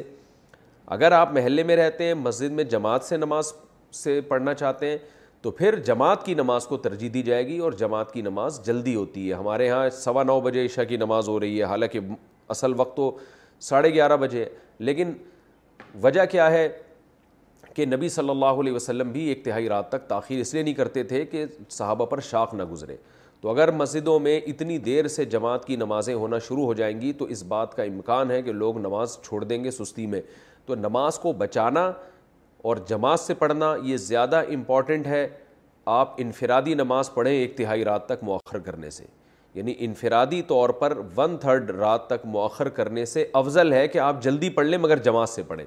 تو جماعت چھوڑنا بہرحال مسجد کی جائز نہیں ہے تو مسجدوں میں جس ٹائم پہ نماز ہو رہی ہو آپ نے وہی نماز پڑھنی ہے اسی ٹائم پہ چاہے وہ جلدی ہو رہی ہو چاہے وہ دیر سے ہو رہی ہو تاکہ جماعت کی فضیلت نہ چھوٹے آپ سے جماعت سے نماز پڑھنا چونکہ واجب ہے نہیں پڑھیں گے گناہ گار ہوں گے اور اگر انفرادی پڑھنی ہو کسی عذر سے تو پھر بہتر یہی ہے جیسے خواتین تو انفرادی پڑھتی ہیں گھروں کے اندر تو پھر بہتر یہی ہے کہ ساڑھے گیارہ بجے تک مؤخر کیا جائے لیکن یہ بھی اس خاتون کے لیے افضل ہے جس میں نیند کا بہت زیادہ غلبہ نہ ہو اور یہ بھی خطرہ نہ ہو کہ اتنی دیر سے سونے میں فجر قضا ہونے کا خطرہ نہ ہو تو اگر خطرہ ہے آپ کو یہ ڈر ہے کہ نیند کا غلبہ ہو جائے گا سستی ہو جائے گی تو بھائی پھر بہتر یہی ہے کہ وقت داخل ہوتے ہی پڑھ لیا کریں جیسے ہی وقت داخل ہو پڑھ لیں تاکہ قضا ہونے کا خطرہ ختم ہو جائے کیا داماد اور کزن کا وراثت میں حصہ ہے ہم چار بہنیں ہیں ہمارا کوئی بھائی نہیں ہے ہم گھر جمائی لائیں گے ان شاء اللہ یہ کیا ہوتا ہے گھر جمائی مگر کچھ لوگ کہتے ہیں کہ والد کی ساری پراپرٹی داماد کو نہیں ملے گی بلکہ کچھ پراپرٹی کیا کہتے ہیں کچھ پراپرٹی دوہالی کزن کو بھی دینی پڑے گی یہ دوہالی ددیالی کزن کو بھی دینی پڑتی ہے اس بارے میں وضاحت فرمائیں کہ پراپرٹی کس طرح تقسیم کی جائے گی کیا کزن کو دینا ضروری ہے جبکہ اس کا رویہ بھی ہم سے ٹھیک نہیں ہے بنت عبداللہ کشمیر سے دیکھیں پراپرٹی میں اصل اصول تو یہی ہے کہ آپ کا جو ددیالی کزن ہے اس کا حصہ نہیں ہے لیکن چند صورتوں میں اس کزن کا بھی حصہ ہوتا ہے اب آپ صرف بہنیں ہیں آپ کا کوئی بھائی نہیں ہے تو آپ کے اگر والد ہیں اچھا والد بھی ہیں یا نہیں ہیں انہوں نے بتایا ہاں والد کے ساتھ یعنی والد کے انتقال کے بعد دیکھا جائے گا دیکھ دو تہائی وراثت آپ کو ملے گی یعنی والد کا اگر آپ کے انتقال ہو گیا اللہ ان کو زندگی نصیب کرے تو والد کی ڈیتھ کے بعد آپ کے والد کا جتنا بھی حصہ ہوگا اس میں سے چھیاسٹھ اشاریہ چھ چھ فیصد بہنوں کا ہوگا یعنی آپ لوگوں کا ہوگا جو اس وقت مجھ سے سوال پوچھ رہی ہے بیٹیوں کا حصہ ہوتا ہے اور جو تینتیس فیصد بچے گا اس میں سے آپ کی والدہ کا بھی حصہ نکلے گا اگر وہ حیات ہوئی یعنی بیوہ کا حصہ نکلے گا والد کے بعد بیوہ کا حصہ ٹویلو پوائنٹ فائیو پرسینٹ تو ٹویلو پوائنٹ فائیو پرسینٹ آپ کی والدہ کو دے دیا جائے گا اور چھیاسٹھ اشاریہ چھ چھ فیصد آپ کو دے دیا جائے گا جو بچے گا وہ آپ کے دادا کا ہوگا اگر دادا نہیں ہے تو آپ کے چچا کا ہوگا اگر چچا بھی نہیں ہے تو پھر چچا کے بیٹوں کو وہ تھوڑا سا حصہ ملے گا تو تھوڑا سا مل رہا ہے چچا کے بیٹوں کو خونی رشتہ ہے تو اگر وہ وہ بھی چچا کی غیر موجودگی میں اگر چچا کوئی بھی چچا نہیں ہے آپ کا تو ملے گا ان کو ورنہ نہیں ملے گا تو اگر چچا کے بیٹوں کو اللہ تعالیٰ دے رہے ہیں تو دے دیں اس میں کیا جا رہا ہے اور اگر کوئی یہ چاہتا ہے کہ چچا کے بیٹوں کو نہ ملے تو یہ آپ کی خواہش پر عمل نہیں ہوگا یہ آپ کے والد صاحب زندگی میں پھر ہینڈ اوور کر دیں بیٹیوں کو دے بھی دیں اور قبضہ بھی دے دیں یعنی اپنی ملکیت سے نکال دیں تو پھر جب ظاہر ہے زندگی میں جب والد صاحب ساری جائیداد تقسیم کر دیں گے تو وہ تو پھر جس کو دیں گے اس کا ہو جائے گا پھر اس میں دوسرے وارثوں کا حصہ نہیں ہوگا لیکن اس میں یہ ضروری ہے کہ دینے کے بعد ہینڈ اوور بھی کریں قبضہ میں بھی دیں اگر ایسا نہیں کیا تو پھر آپ کے چچا کا چچا کا حصہ ہوگا اگر چچا نہیں ہے تو چچا کے بیٹوں کا وہ تھوڑا سا حصہ جو چھیاسٹھ اشاریہ چھ چھ فیصد اور ٹویلو پوائنٹ فائیو پرسینٹ نکالنے کے بعد جو بچے گا وہ آپ کے چچا کے بیٹوں میں جائے گا داماد کا وراثت میں حصہ نہیں ہوتا ہاں یہ ضرور ہے کہ داماد کو اگر کوئی شخص اپنی زندگی میں کچھ دینا چاہے تو دے سکتا ہے اور داماد کے لیے وصیت بھی کر سکتا ہے ون تھرڈ کے اندر اندر زندگی میں وصیت کر دے کہ میں اگر مر گیا تو میرے داماد کو ون تھرڈ میں سے اتنا دیا جائے ویسے بڑا ہی خوش قسمت داماد ہوگا جو گھر داماد بھی ہوگا اور اس کو وصیتوں میں حصے بھی مل رہے ہیں فری پھوکڑ میں گھر بھی مل رہا ہے بیوی بھی مل رہی ہے اللہ تعالیٰ سارے دامادوں کے ایسے نصیب کرے لیکن ایسے داماد مارکیٹ میں پھر یہ خوب سمجھیں کہ چل نہیں پاتے سنجیدہ داماد ہی چل پاتا ہے جو اپنے خرچے پہ بیوی کو پال رہا ہو رپورٹ یہ ہے باقی اس کے خلاف بھی ہو سکتا ہے کیا ایمرجنسی حالات میں نماز قضا کر سکتے ہیں اگر ہمارے کسی قریبی رشتہ دار کی وفات ہو جائے اور اس وقت نماز کا وقت ہو تو کیا پھر بھی ہم نماز ہم پہ نماز پڑھنا فرض ہوگا یا مصروفیت کی وجہ سے نماز چھوڑ سکتے ہیں سارے سوال بنت عبداللہ کشمیری کے لیے میں آپ لوگوں نے بھائی یہ سوال بھی بنت عبداللہ کشمیر نے پوچھا ہے اچھا بھائی تین سوال ایک شخص کے ایک ایپیسوڈ میں ایک شخص کے تین سوال سے زیادہ نہیں ہونے چاہیے پھر دوسروں کا حق مارا جاتا ہے اچھا بھائی دا ہاں دیکھیں ایمرجنسی حالات میں آپ نماز قضا نہیں کر سکتے سب سے زیادہ ایمرجنسی تو میدان جنگ میں ہوتی ہے جہاں گولیاں چل رہی ہیں بم برس رہے ہیں وہاں بھی اللہ نے نماز چھوڑنے کی اجازت نہیں دی تو کسی کے میت میں شرکت یا جنازے میں شرکت کی وجہ سے کہاں اجازت دی ہوگی اسلام میں نماز چھوڑنے سے بڑا جرم کوئی نہیں ہے خوب اچھی طرح سمجھ لیں اور جائز نہیں ہے ایسی کنڈیشن میں نماز قضا کرنا جزاک اللہ خیرن کے جواب میں کیا کہیں کچھ لوگ کہتے ہیں اگر کوئی جزاک اللہ خیرن کہے تو اس کے جواب میں ہم و کم کہیں یا آمین کہیں یا اس کو بھی جزاک اللہ خیرن کہیں یا بارک اللہ فی کا کہیں ان میں کون سا صحیح ہے اسرار صاحب انڈیا سے سب صحیح ہیں سب کا اچھا مطلب ہے کوئی آدمی آپ کو دعا کر دے رہا ہے جزاک اللہ خیرن اللہ آپ کو اچھی جزا دے تو آپ جواب میں کہتے ہیں آمین یہ بھی کہہ سکتے ہیں و بھی کہہ سکتے ہیں ایاکم کا مطلب اور آپ کو بھی دے تو دعا ہے تو دعا کے جواب میں کوئی بھی کلمہ اچھا کہا جا سکتا ہے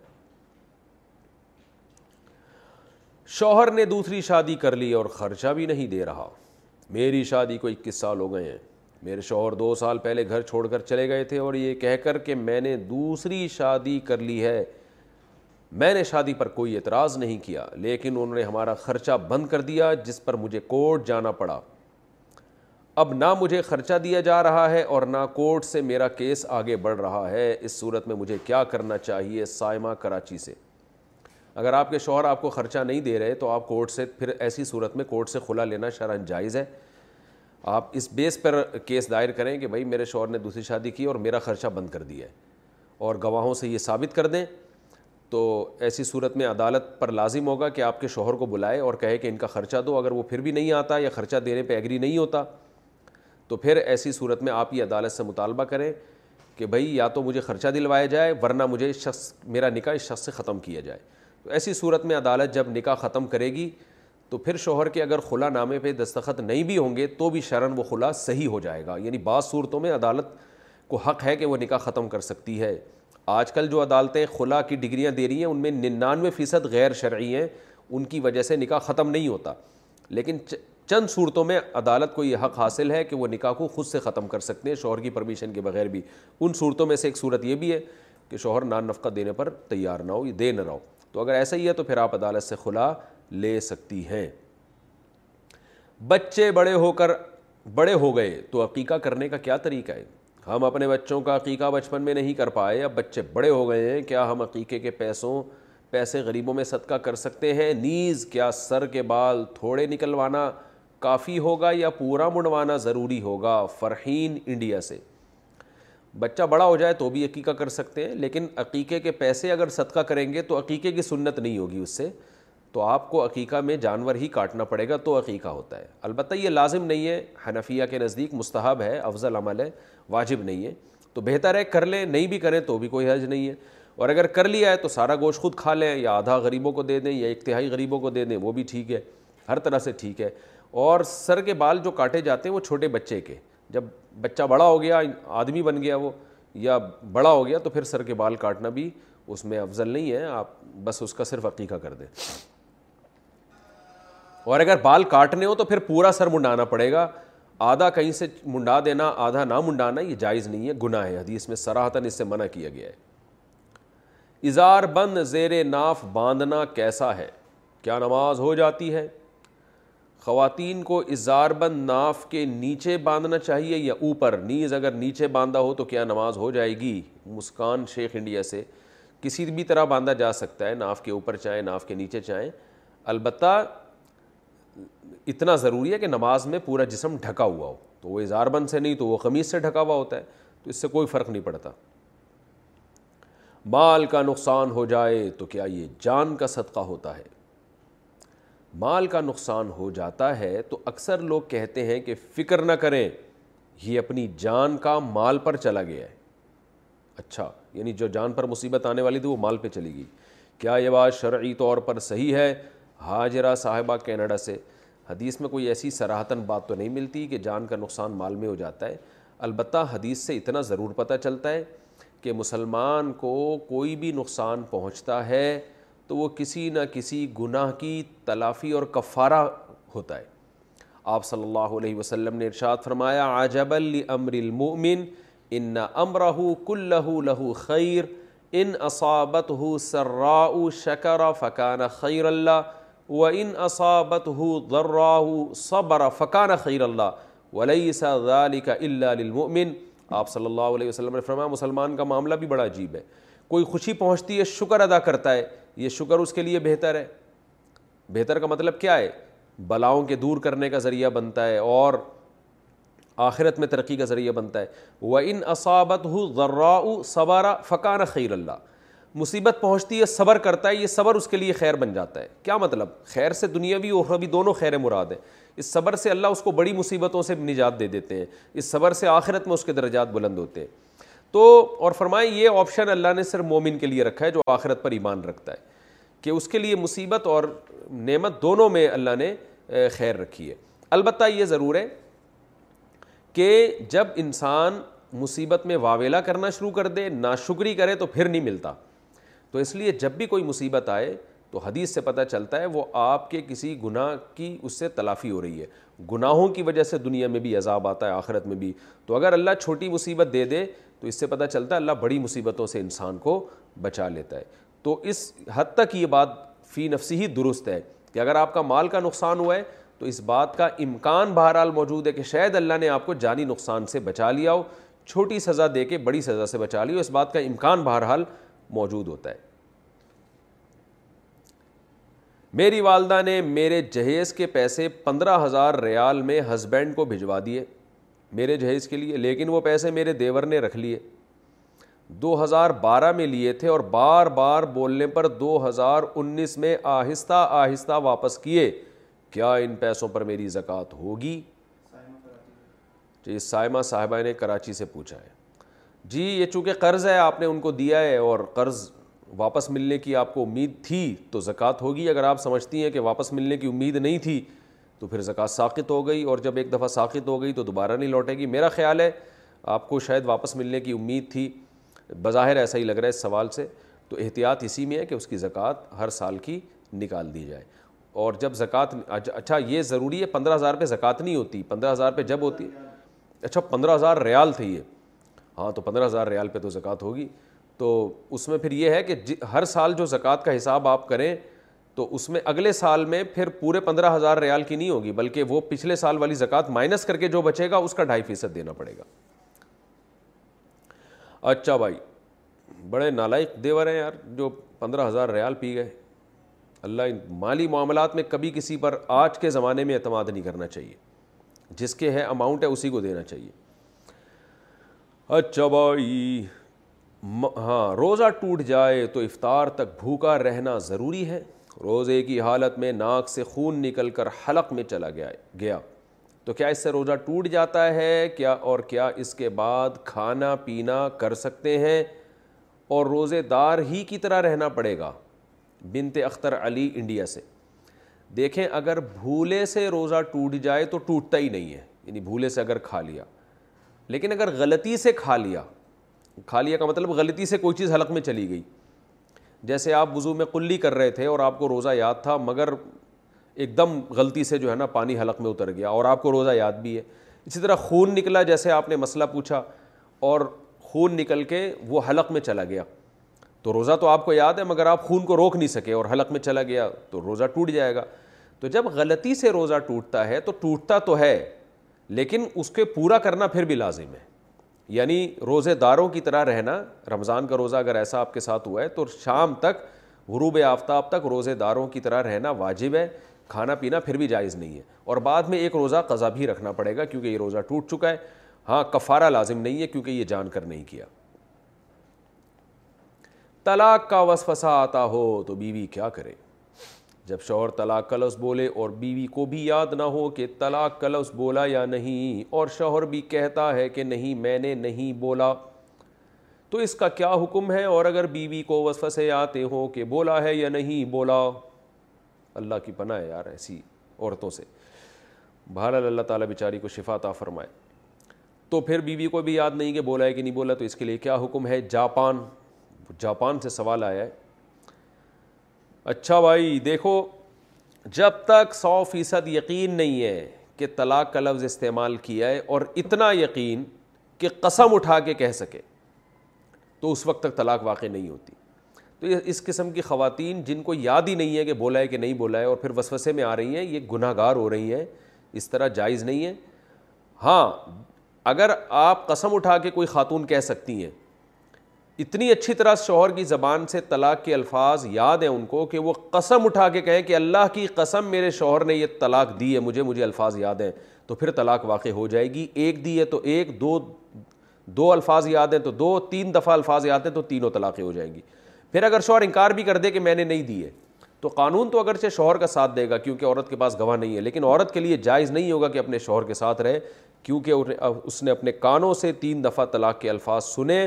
اور اس کو وہ الفاظ بہت اچھی طرح یاد بھی ہے وہ اس پہ قسم اٹھا سکتی ہے کہ اللہ کی قسم میں نے یہ الفاظ اپنی کانوں سے سنے تو جب تک اتنا یقین نہ ہو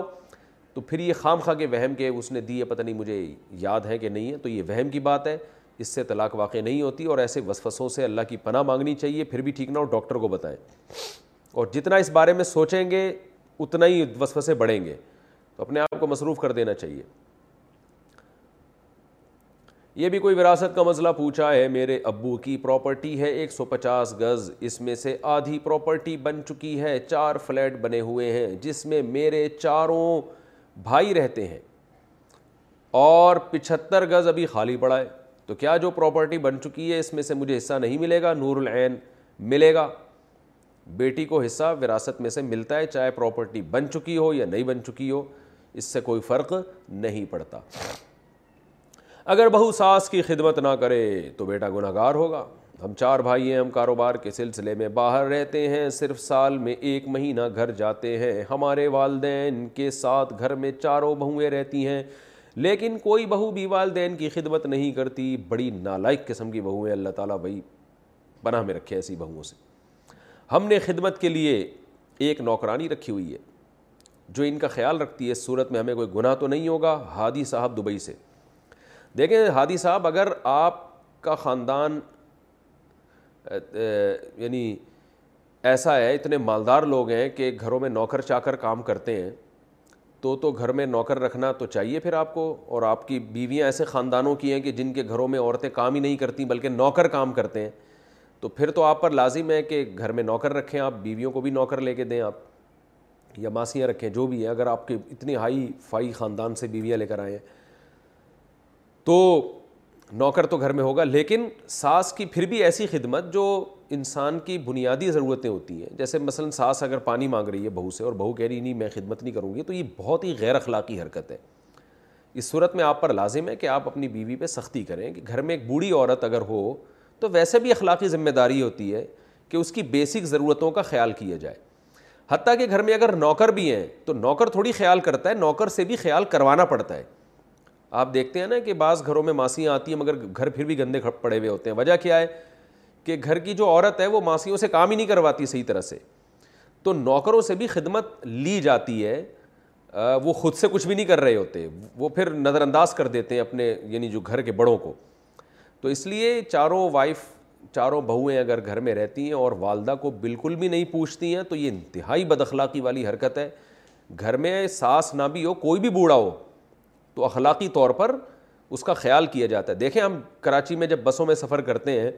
تو کوئی بہت ہی مسکین بوڑھا معذور اگر ہو تو آپ اس کے لیے سیٹ خالی کرتے ہیں کہ نہیں کرتے ایسے موقع پہ ایک آدمی اگر اڑ جائے اور بولے نہیں میرے ذمے اس کی خدمت لازم نہیں ہے تو اس کو کیا کہا جائے گا ٹھیک ہے پولیس تو نہیں کروا سکتی آپ سے یہ کام لیکن بہت ہی غیرت اور اخلاق کے خلاف ہے یہ کام تو گھر میں ایک ایک عورت کو چار عورتیں کیوں نہیں سنبھال سکتی بھائی تو یہ بہت بری حرکت ہے اس میں جو ہے آپ لوگوں کو چاہیے کہ ان بہوؤں پہ تھوڑا سختی کریں اور بولیں کہ بھائی ہماری ماں کا آپ چاروں نے مل کے خیال کرنا ہے ایک ماں ہے چار عورتیں اکیلی بہو ہوتی تو چلو مسئلہ ہوتا اس پہ کام کا بوجھ زیادہ ہوتا تو اگر واقعی ایسا ہے کہ یعنی وہ ماں کو نہیں بالکل خیال کر رہی ہیں تو پھر یہ بہت نالائقی کی بات ہے ایسی صورت میں ان پہ آپ کو تھوڑا سا سختی کرنا چاہیے آپ سختی کریں پھر بھی وہ باز نہ آئیں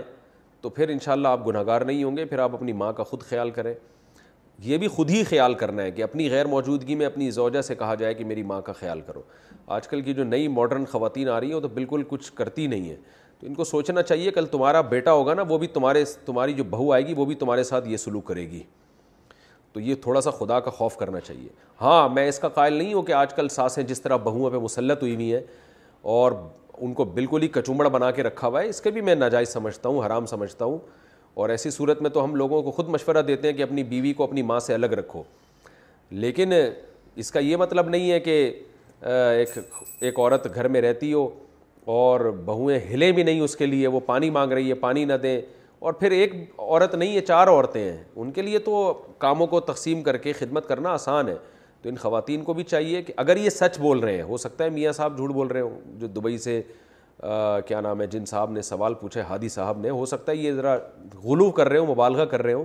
تو میں بدگمان نہیں ہو رہا ان چاروں بہوؤں سے ہو سکتا ہے انہوں نے غلط بیانی کی ہو لیکن اگر یہ صحیح کہہ رہے ہیں تو پھر یہ بہت بڑی نالائقی کی بات ہے کہ چار عورتیں مل کے بھی ایک ایک اپنے شوہر کی ماں کو نہیں پال سکتی دیکھیں عورت پر شوہر کا بہت بڑا حق ہے تو شوہر تو سب سے زیادہ خوش اسی سے ہوتا ہے کہ اس کی ماں کی خدمت کی جائے تو عورت کو کے لیے تو بہت اچھا موقع ملتا ہے کہ اپنے شوہر کی ماں کی خدمت کر کے اپنے شوہر کا دل جیتے وہ اور یہ شوہر کی جو ماں ہے یہ بھی تو ایک مدر ان لا ہے نا حقیقی ماں نہیں ہے لیکن لا میں تو شریعت نے آپ کو مدر ہی بنا دیا اور ساس کو مدر ان لاء انگلش میں کہتے ہیں بالکل صحیح کہتے ہیں کہ داماد کے لیے ساس سے نکاح حرام ہے اس لیے کہ وہ بھی ایک طرح کی ماں بن چکی ہے تو یہ ایک رشتہ ہے صلہ رحمی کا بھی تقاضا ہے اور اس کے بڑے ہونے کا بھی تقاضا ہے آپ کے شوہر کی ماں ہونے کا بھی تقاضا ہے یہ تین چیزیں تقاضا کرتی ہیں کہ بہویں اپنی ساس کا گھر کے اندر خیال رکھیں hi this is Craig Robinson from ways to win and support for this podcast comes from Invesco Q Q Q the official ETF of the NCAA. The future isn't scary. Not realizing its potential, however, could be. Just like anchoring come in many forms as a کچ learn more at Invesco dot com slash let رینکلری Invesco distributors Inc Imagine the softest sheets you've ever felt. Now imagine them getting even softer over time. That's what you'll feel with Bowl and Branch's organic cotton sheets. In a recent customer survey, 96% replied that Bowl and Branch sheets get softer with every wash. Start getting your best night's sleep in these sheets that get softer and softer for years to come. Try their sheets with a 30-night guarantee. Plus, get 15% off your first order at bowlandbranch.com. Good brewery excursions apply see site for dates Mom deserves the best, and there's no better place to shop for Mother's Day than Whole Foods Market. They're your destination for unbeatable savings, from premium gifts to show-stopping flowers and irresistible desserts. Start by saving 33% with Prime on all body care and candles. Then get a 15-stem bunch of tulips for just $9.99 each with Prime. Round out Mom's menu with festive rosé, irresistible berry chantilly cake, and more special treats. Come celebrate Mother's Day at Whole Foods Market.